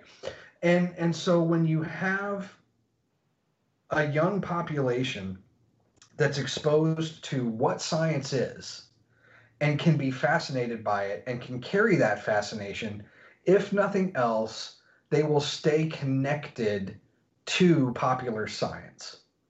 And when you have a population that's connected to popular science and can understand what science is and differentiate between a theory and a law and differentiate between a theory and nonsense, then you have an educated populace that can make informed decisions at the polls on things like climate change, on things like energy deals, on, you know, whatever may be on the ballot and advocate to their local senators and whatnot for the continuing funding of science, for more funding for NASA, for more funding for the CDC as we're battling COVID, for more funding for, you know, whatever the case may be. So I would just say if there's anybody listening to this podcast that it's within their power, keep planetariums open, keep science centers open, keep the funding for these things going because to not understand science as an adult in a first world country is to produce a populace that is less educated than what it ought to be. Is science the only thing we need to know about? Sure, enough, not, right? We need to be educated as voters on an array of things, but science is one of those things. And if you want to continue to enjoy developments like the iPhone, if you want to continue to enjoy developments like the internet, if you want to continue to enjoy technological advances that can cure cancer, cure COVID, you know, vaccines for new diseases as they come up, uh, vaccines for old diseases that we don't have vaccines for, uh, any number of things, then we need funding for the sciences and we need support from the public to invest in that endeavor as we move forward. Dude, I, I definitely think that investing in science and education is probably something that should be in the forefront of a lot of like our government spending, but it's not, and it should be. Not. Education, it, t- th- the way we do education here in this country baffles me, right? Yeah, It, Yeah. it truly baffles me. Um, we want we want you know grade school teachers to essentially perform miracles. Going back to that word, you know, miracle. Uh, we're going to yeah, continually your funding for your classroom, but we're going to give you more kids. Oh, and by the way, here's increased state standards you have to meet, and all this other kind of stuff. And it's like, what? Yeah. What? And if you don't do a good job, then you're going to get fired. And I'm just like, what? what is going on? It, it doesn't make any sense. We've got to figure it out somewhere. You're not going to worry about it, man. You're going to be on Mars. Listen, I'm going to be on driving around in my Cybertruck on the surface of Mars. Seriously, dude. No, I, I really hope it happens in our lifetime. I really do. I want to see. I, I do too. I want to see it so bad. Like that would be so cool. I can't I can't even imagine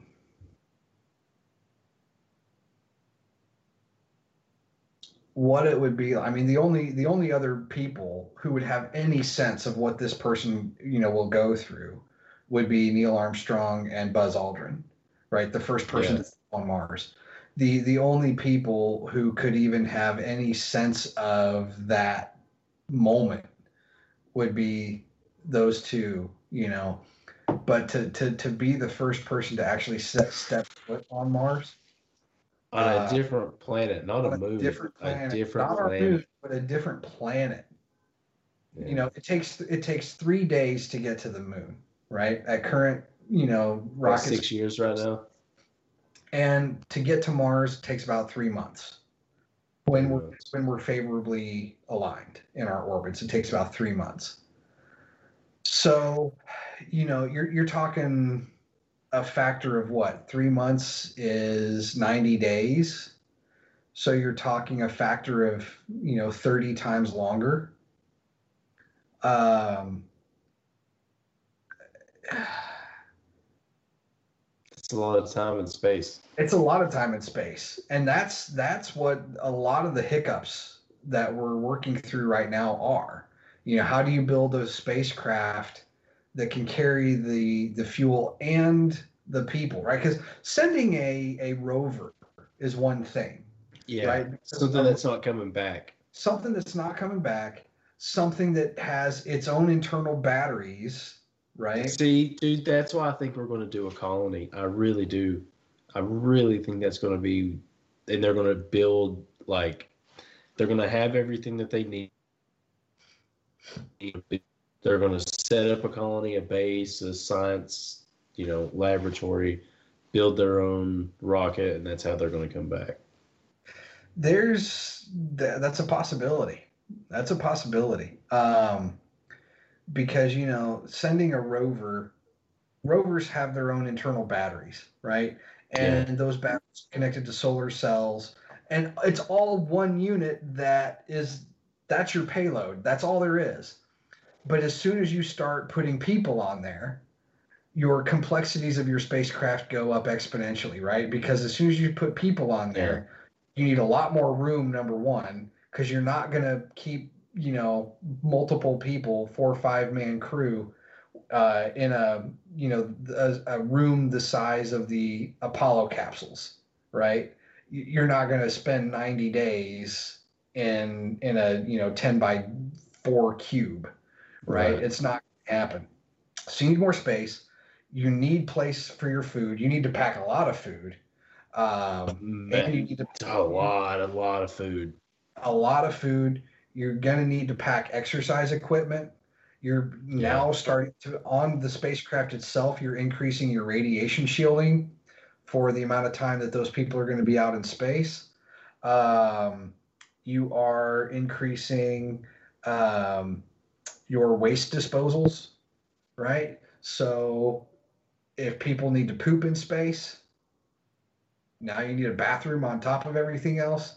So the complexities of sending a human being versus a robot are immense, right? Oh yeah. Now, We've sent people into space, so we have a lot of these problems solved, but it's the cost of the fuel, right? The more you need to launch, the more fuel you need. But the more fuel you need, the more massive your rocket becomes, and the more fuel you need to overcome that extra mass. So, how, what is the minimum amount that we can launch into space on a reasonable rocket? That's the question that's really being asked. I really believe that we're already at the point where we can put a, a small habitat on Mars. Uh, I think. I think technologically we're I think- definitely there. I think technologically we're there Yeah. between between the advances in our spacesuit technology that they could do Mars walks outside the habitat, coupled with heating systems and things like that. I don't think it would be a problem to actually build an inflatable habitat with a few different layers to take into account punctures from micrometeorites and things. I don't think it'd be a problem to do that. I think we could build that habitat really, really quickly. My my understanding is that the real obstacles are the actual launch how much stuff are you actually trying to spend or send up into space, and then how much fuel do you need to send that stuff? Because it's going to be far larger than anything we've launched thus far in one launch. Oh yeah, it would be. It would be, It would be massive. it would, It would be a massive undertaking. it would be a massive undertaking. So from where I'm sitting, that's one of the bigger challenges is how to get the launch underway in the first place. Once you're in space, you're cruising, right? Once Yeah. you're in space, you're there.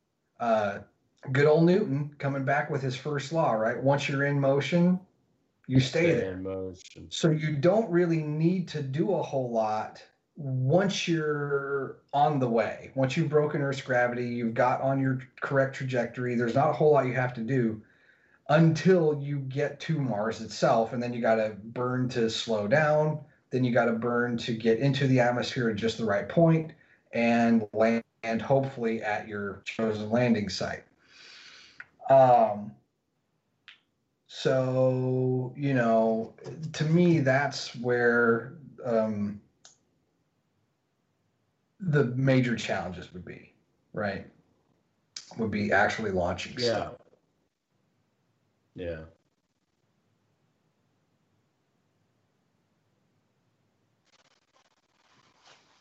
Um, I think we actually had one fan question on Twitter. All right, let's let's hear it. Let's see. Nick, can you pull that up, or do you want me to just find it on the? Uh... Yeah, yes, I think I can do it.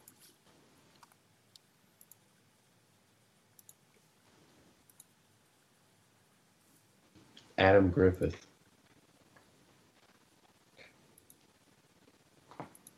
With the lone question. Uh, let's see. Adam Griffith. I, Yep. I do have to ask. Um, this isn't the former kicker for the Alabama football team, is it? the, the one and the same.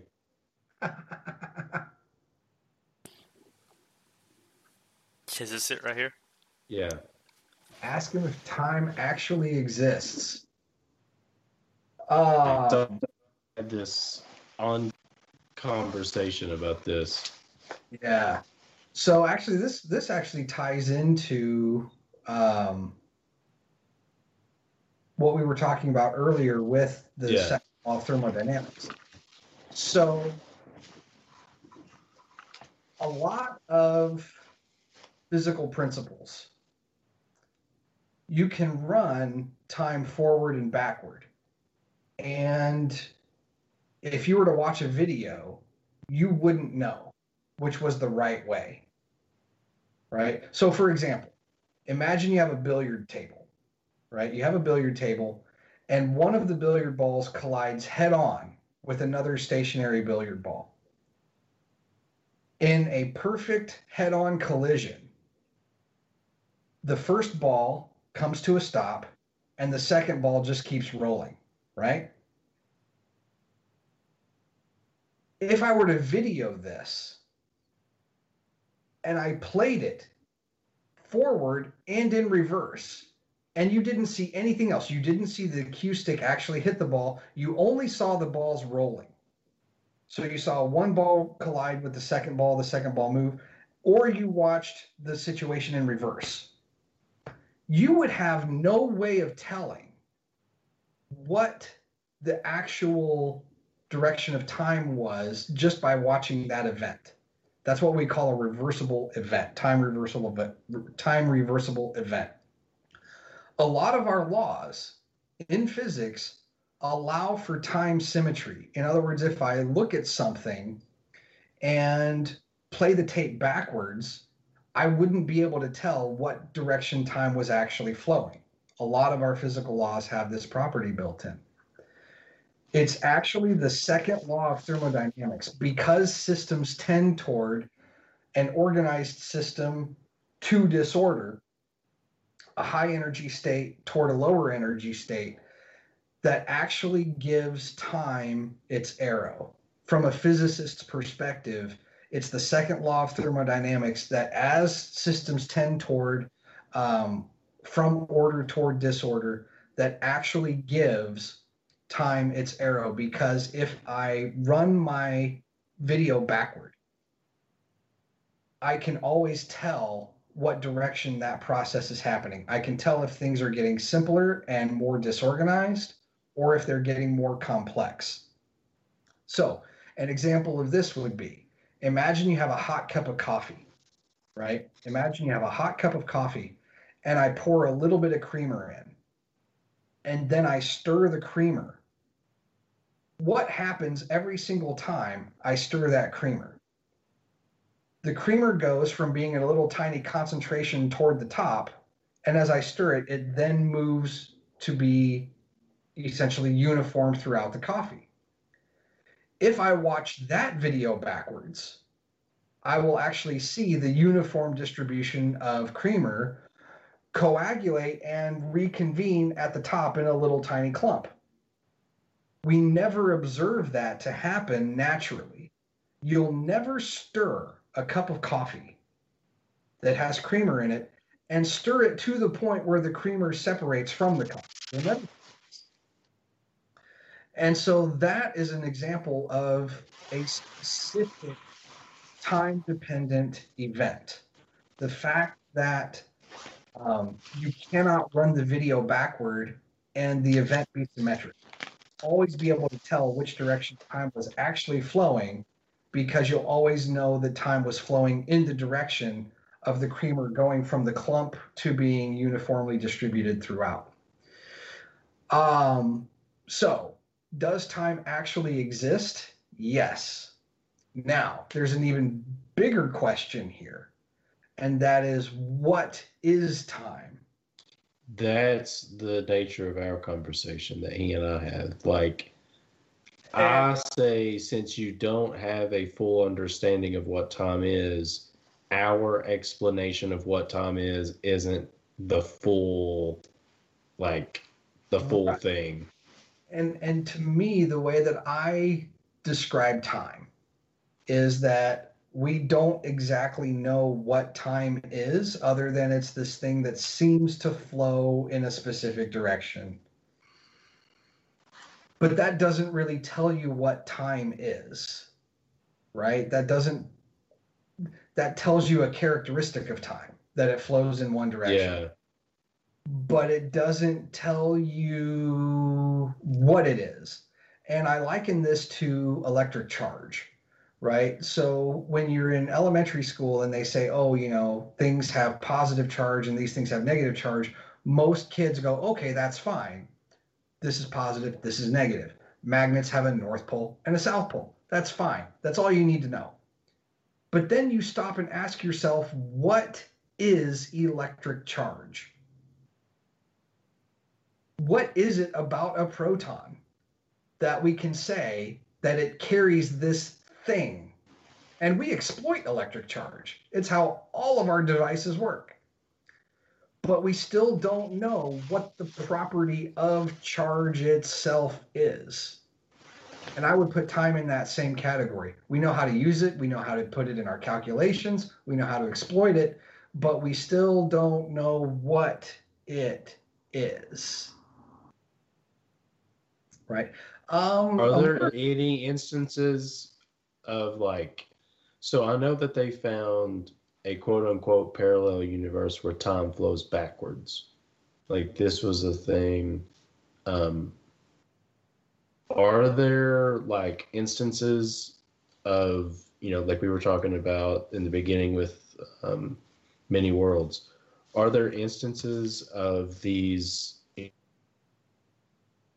you know, but these different worlds or realms where time was in flowing in a different direction or in a different way, um, like how space or astronauts in space um, age slower than people on the Earth, that kind of thing. So, so my understanding is no, um, because by all accounts, we we likely haven't been able to interact with any of the other realms if they exist. Um, but but I can also say this. So in in our realm, we know that time has a specific direction. But when you have particles in subatomic interactions, if you have an antiparticle that's created as a result of a collision, right in the in the Large Hadron Collider, right, they're colliding protons at really high speeds, close to the speed of light, so on. In those collisions, when you're colliding these different subatomic particles, a byproduct of some of those collisions can be antiparticles. Now, an antiparticle is a particle that has the exact opposite charge of its normal counterpart, has the exact same mass as its normal counterpart, and it also has um, the uh, it has some symmetric but opposite um, properties of um,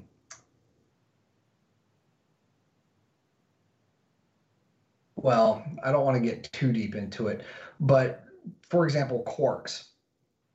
Uh, Yeah, are quarks are particles that that uh, make up things like protons and neutrons, right? And they have several properties associated with them. Uh, one of them is called um, strangeness, right? Um, and an antiparticle will have the opposite strangeness of its normal counterpart. But antiparticles seem to flow backward through time. They experience time backward from us. So even though in our realm time seems to flow forward, for these antiparticles, time seems to flow backward.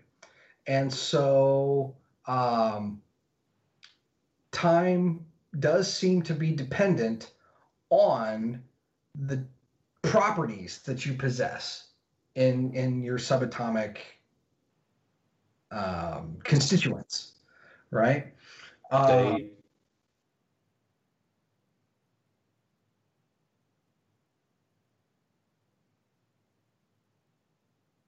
go ahead.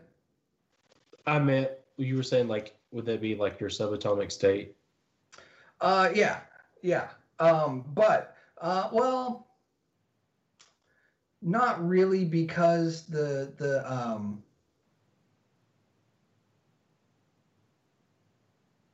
there's another property called charm, right? And and charm is up, down, um, top, bottom. Um, oh shoot, up, down, top, bottom, strange, and um, I forget the sixth one. I'll have to look it up. Um, but those properties, your your mass, your charge, your uh, charm. Uh, I'm sorry. I'm sorry. Color is is the property. It's up, down, top, bottom, strange, and charmed. These are what they call the color of quarks: up, down, top, bottom, strange, and charmed.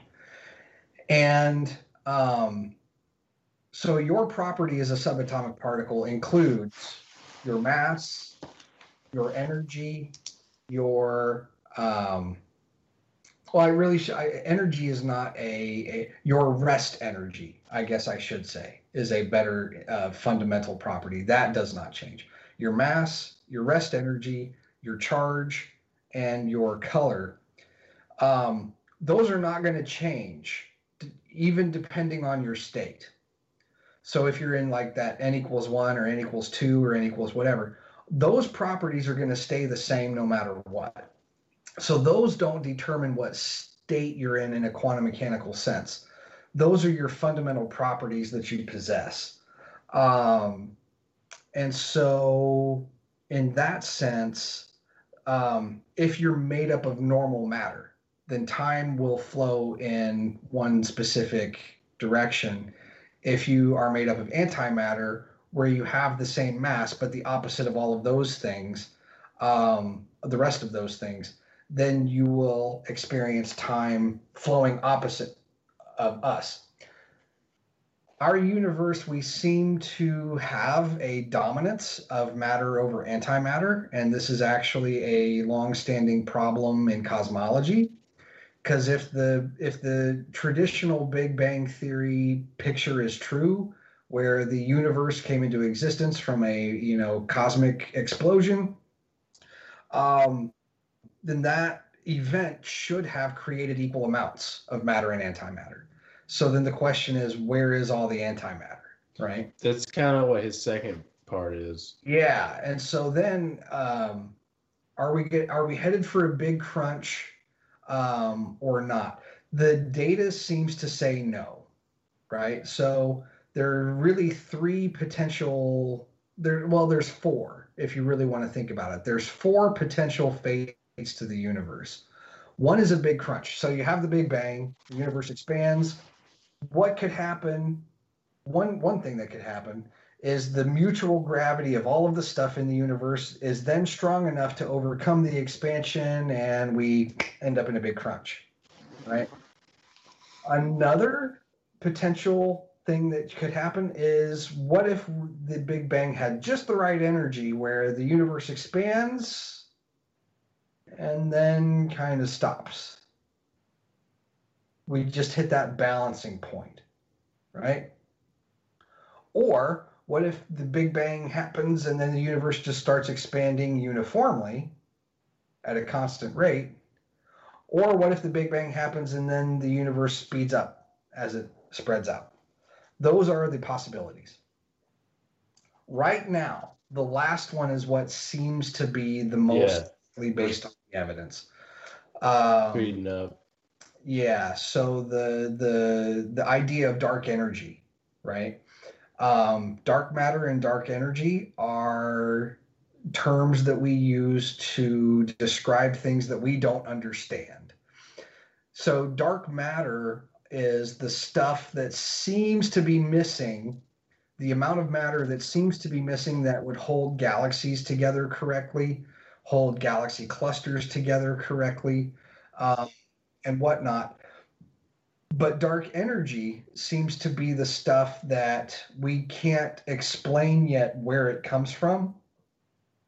But there does seem to be some mechanism that's driving galaxies away faster and faster and faster. So the the further out we go when we look at distant distant objects and try to estimate their distances and we also estimate how fast they're moving away from us the further out they are, the faster they're moving. But that would be true, by the way. That alone would be true even if we were in a constantly expanding universe, right? Even if we were in a universe that was expanding at a constant rate, the further out I would look, the Hmm. faster they would still be moving, right? So, so if you think about it, um, I'm going to reshare my screen here. Um, if you think about it,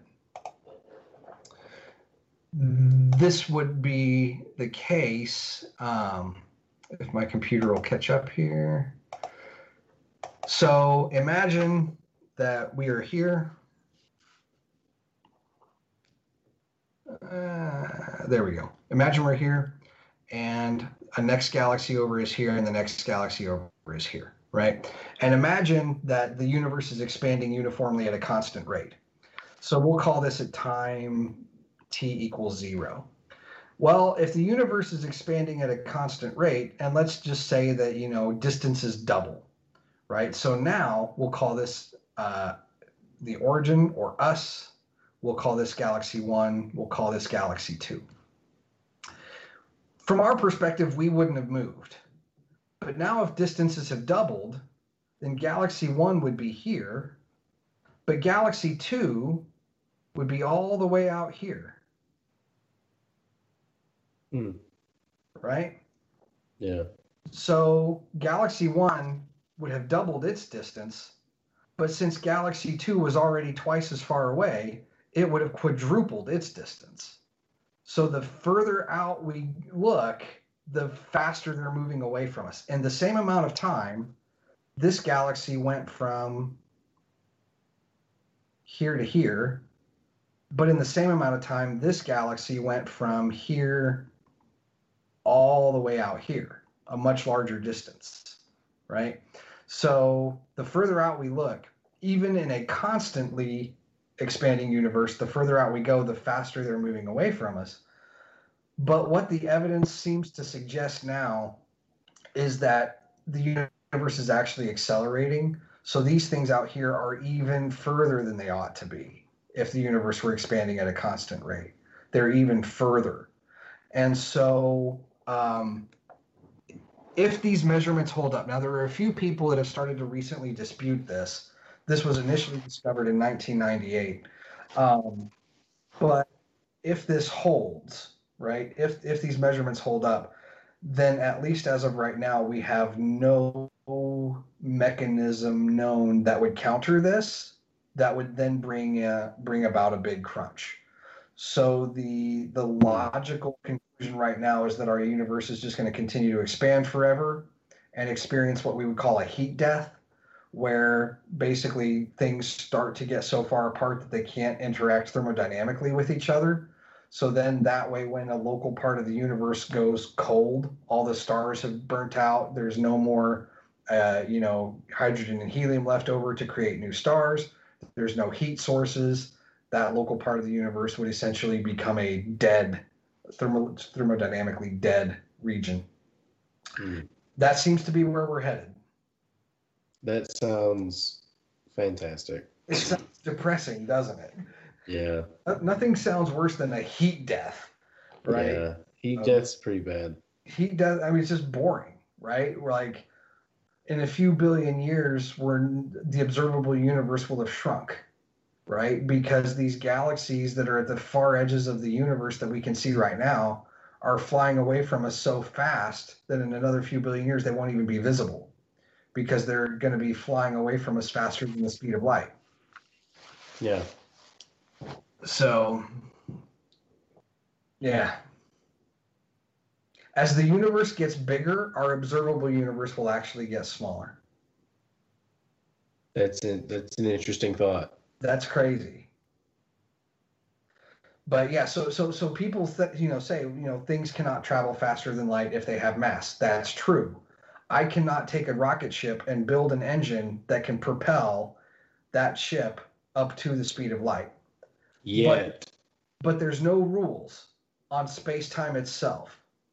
So if space-time itself is the thing that's expanding, and by the logic that the further out an object is, the faster it'll be receding from us, if it's space-time itself that's causing this expansion, then there's nothing that says this galaxy from our perspective cannot actually be traveling faster than the speed of light at some point when that galaxy happens, when when that happens for that galaxy, whatever light it was sending our way at that moment will be the last light we get from that galaxy. Once it starts to move faster than the speed of light away from us, we'll never see its light ever again. Hmm.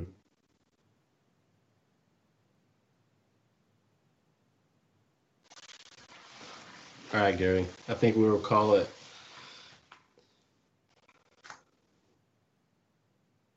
As always, guys, it's a pleasure. If I wasn't an old man, I would do this all night. I'm just exhausted. Well, I'll, I'll tell you what. I'll tell you what.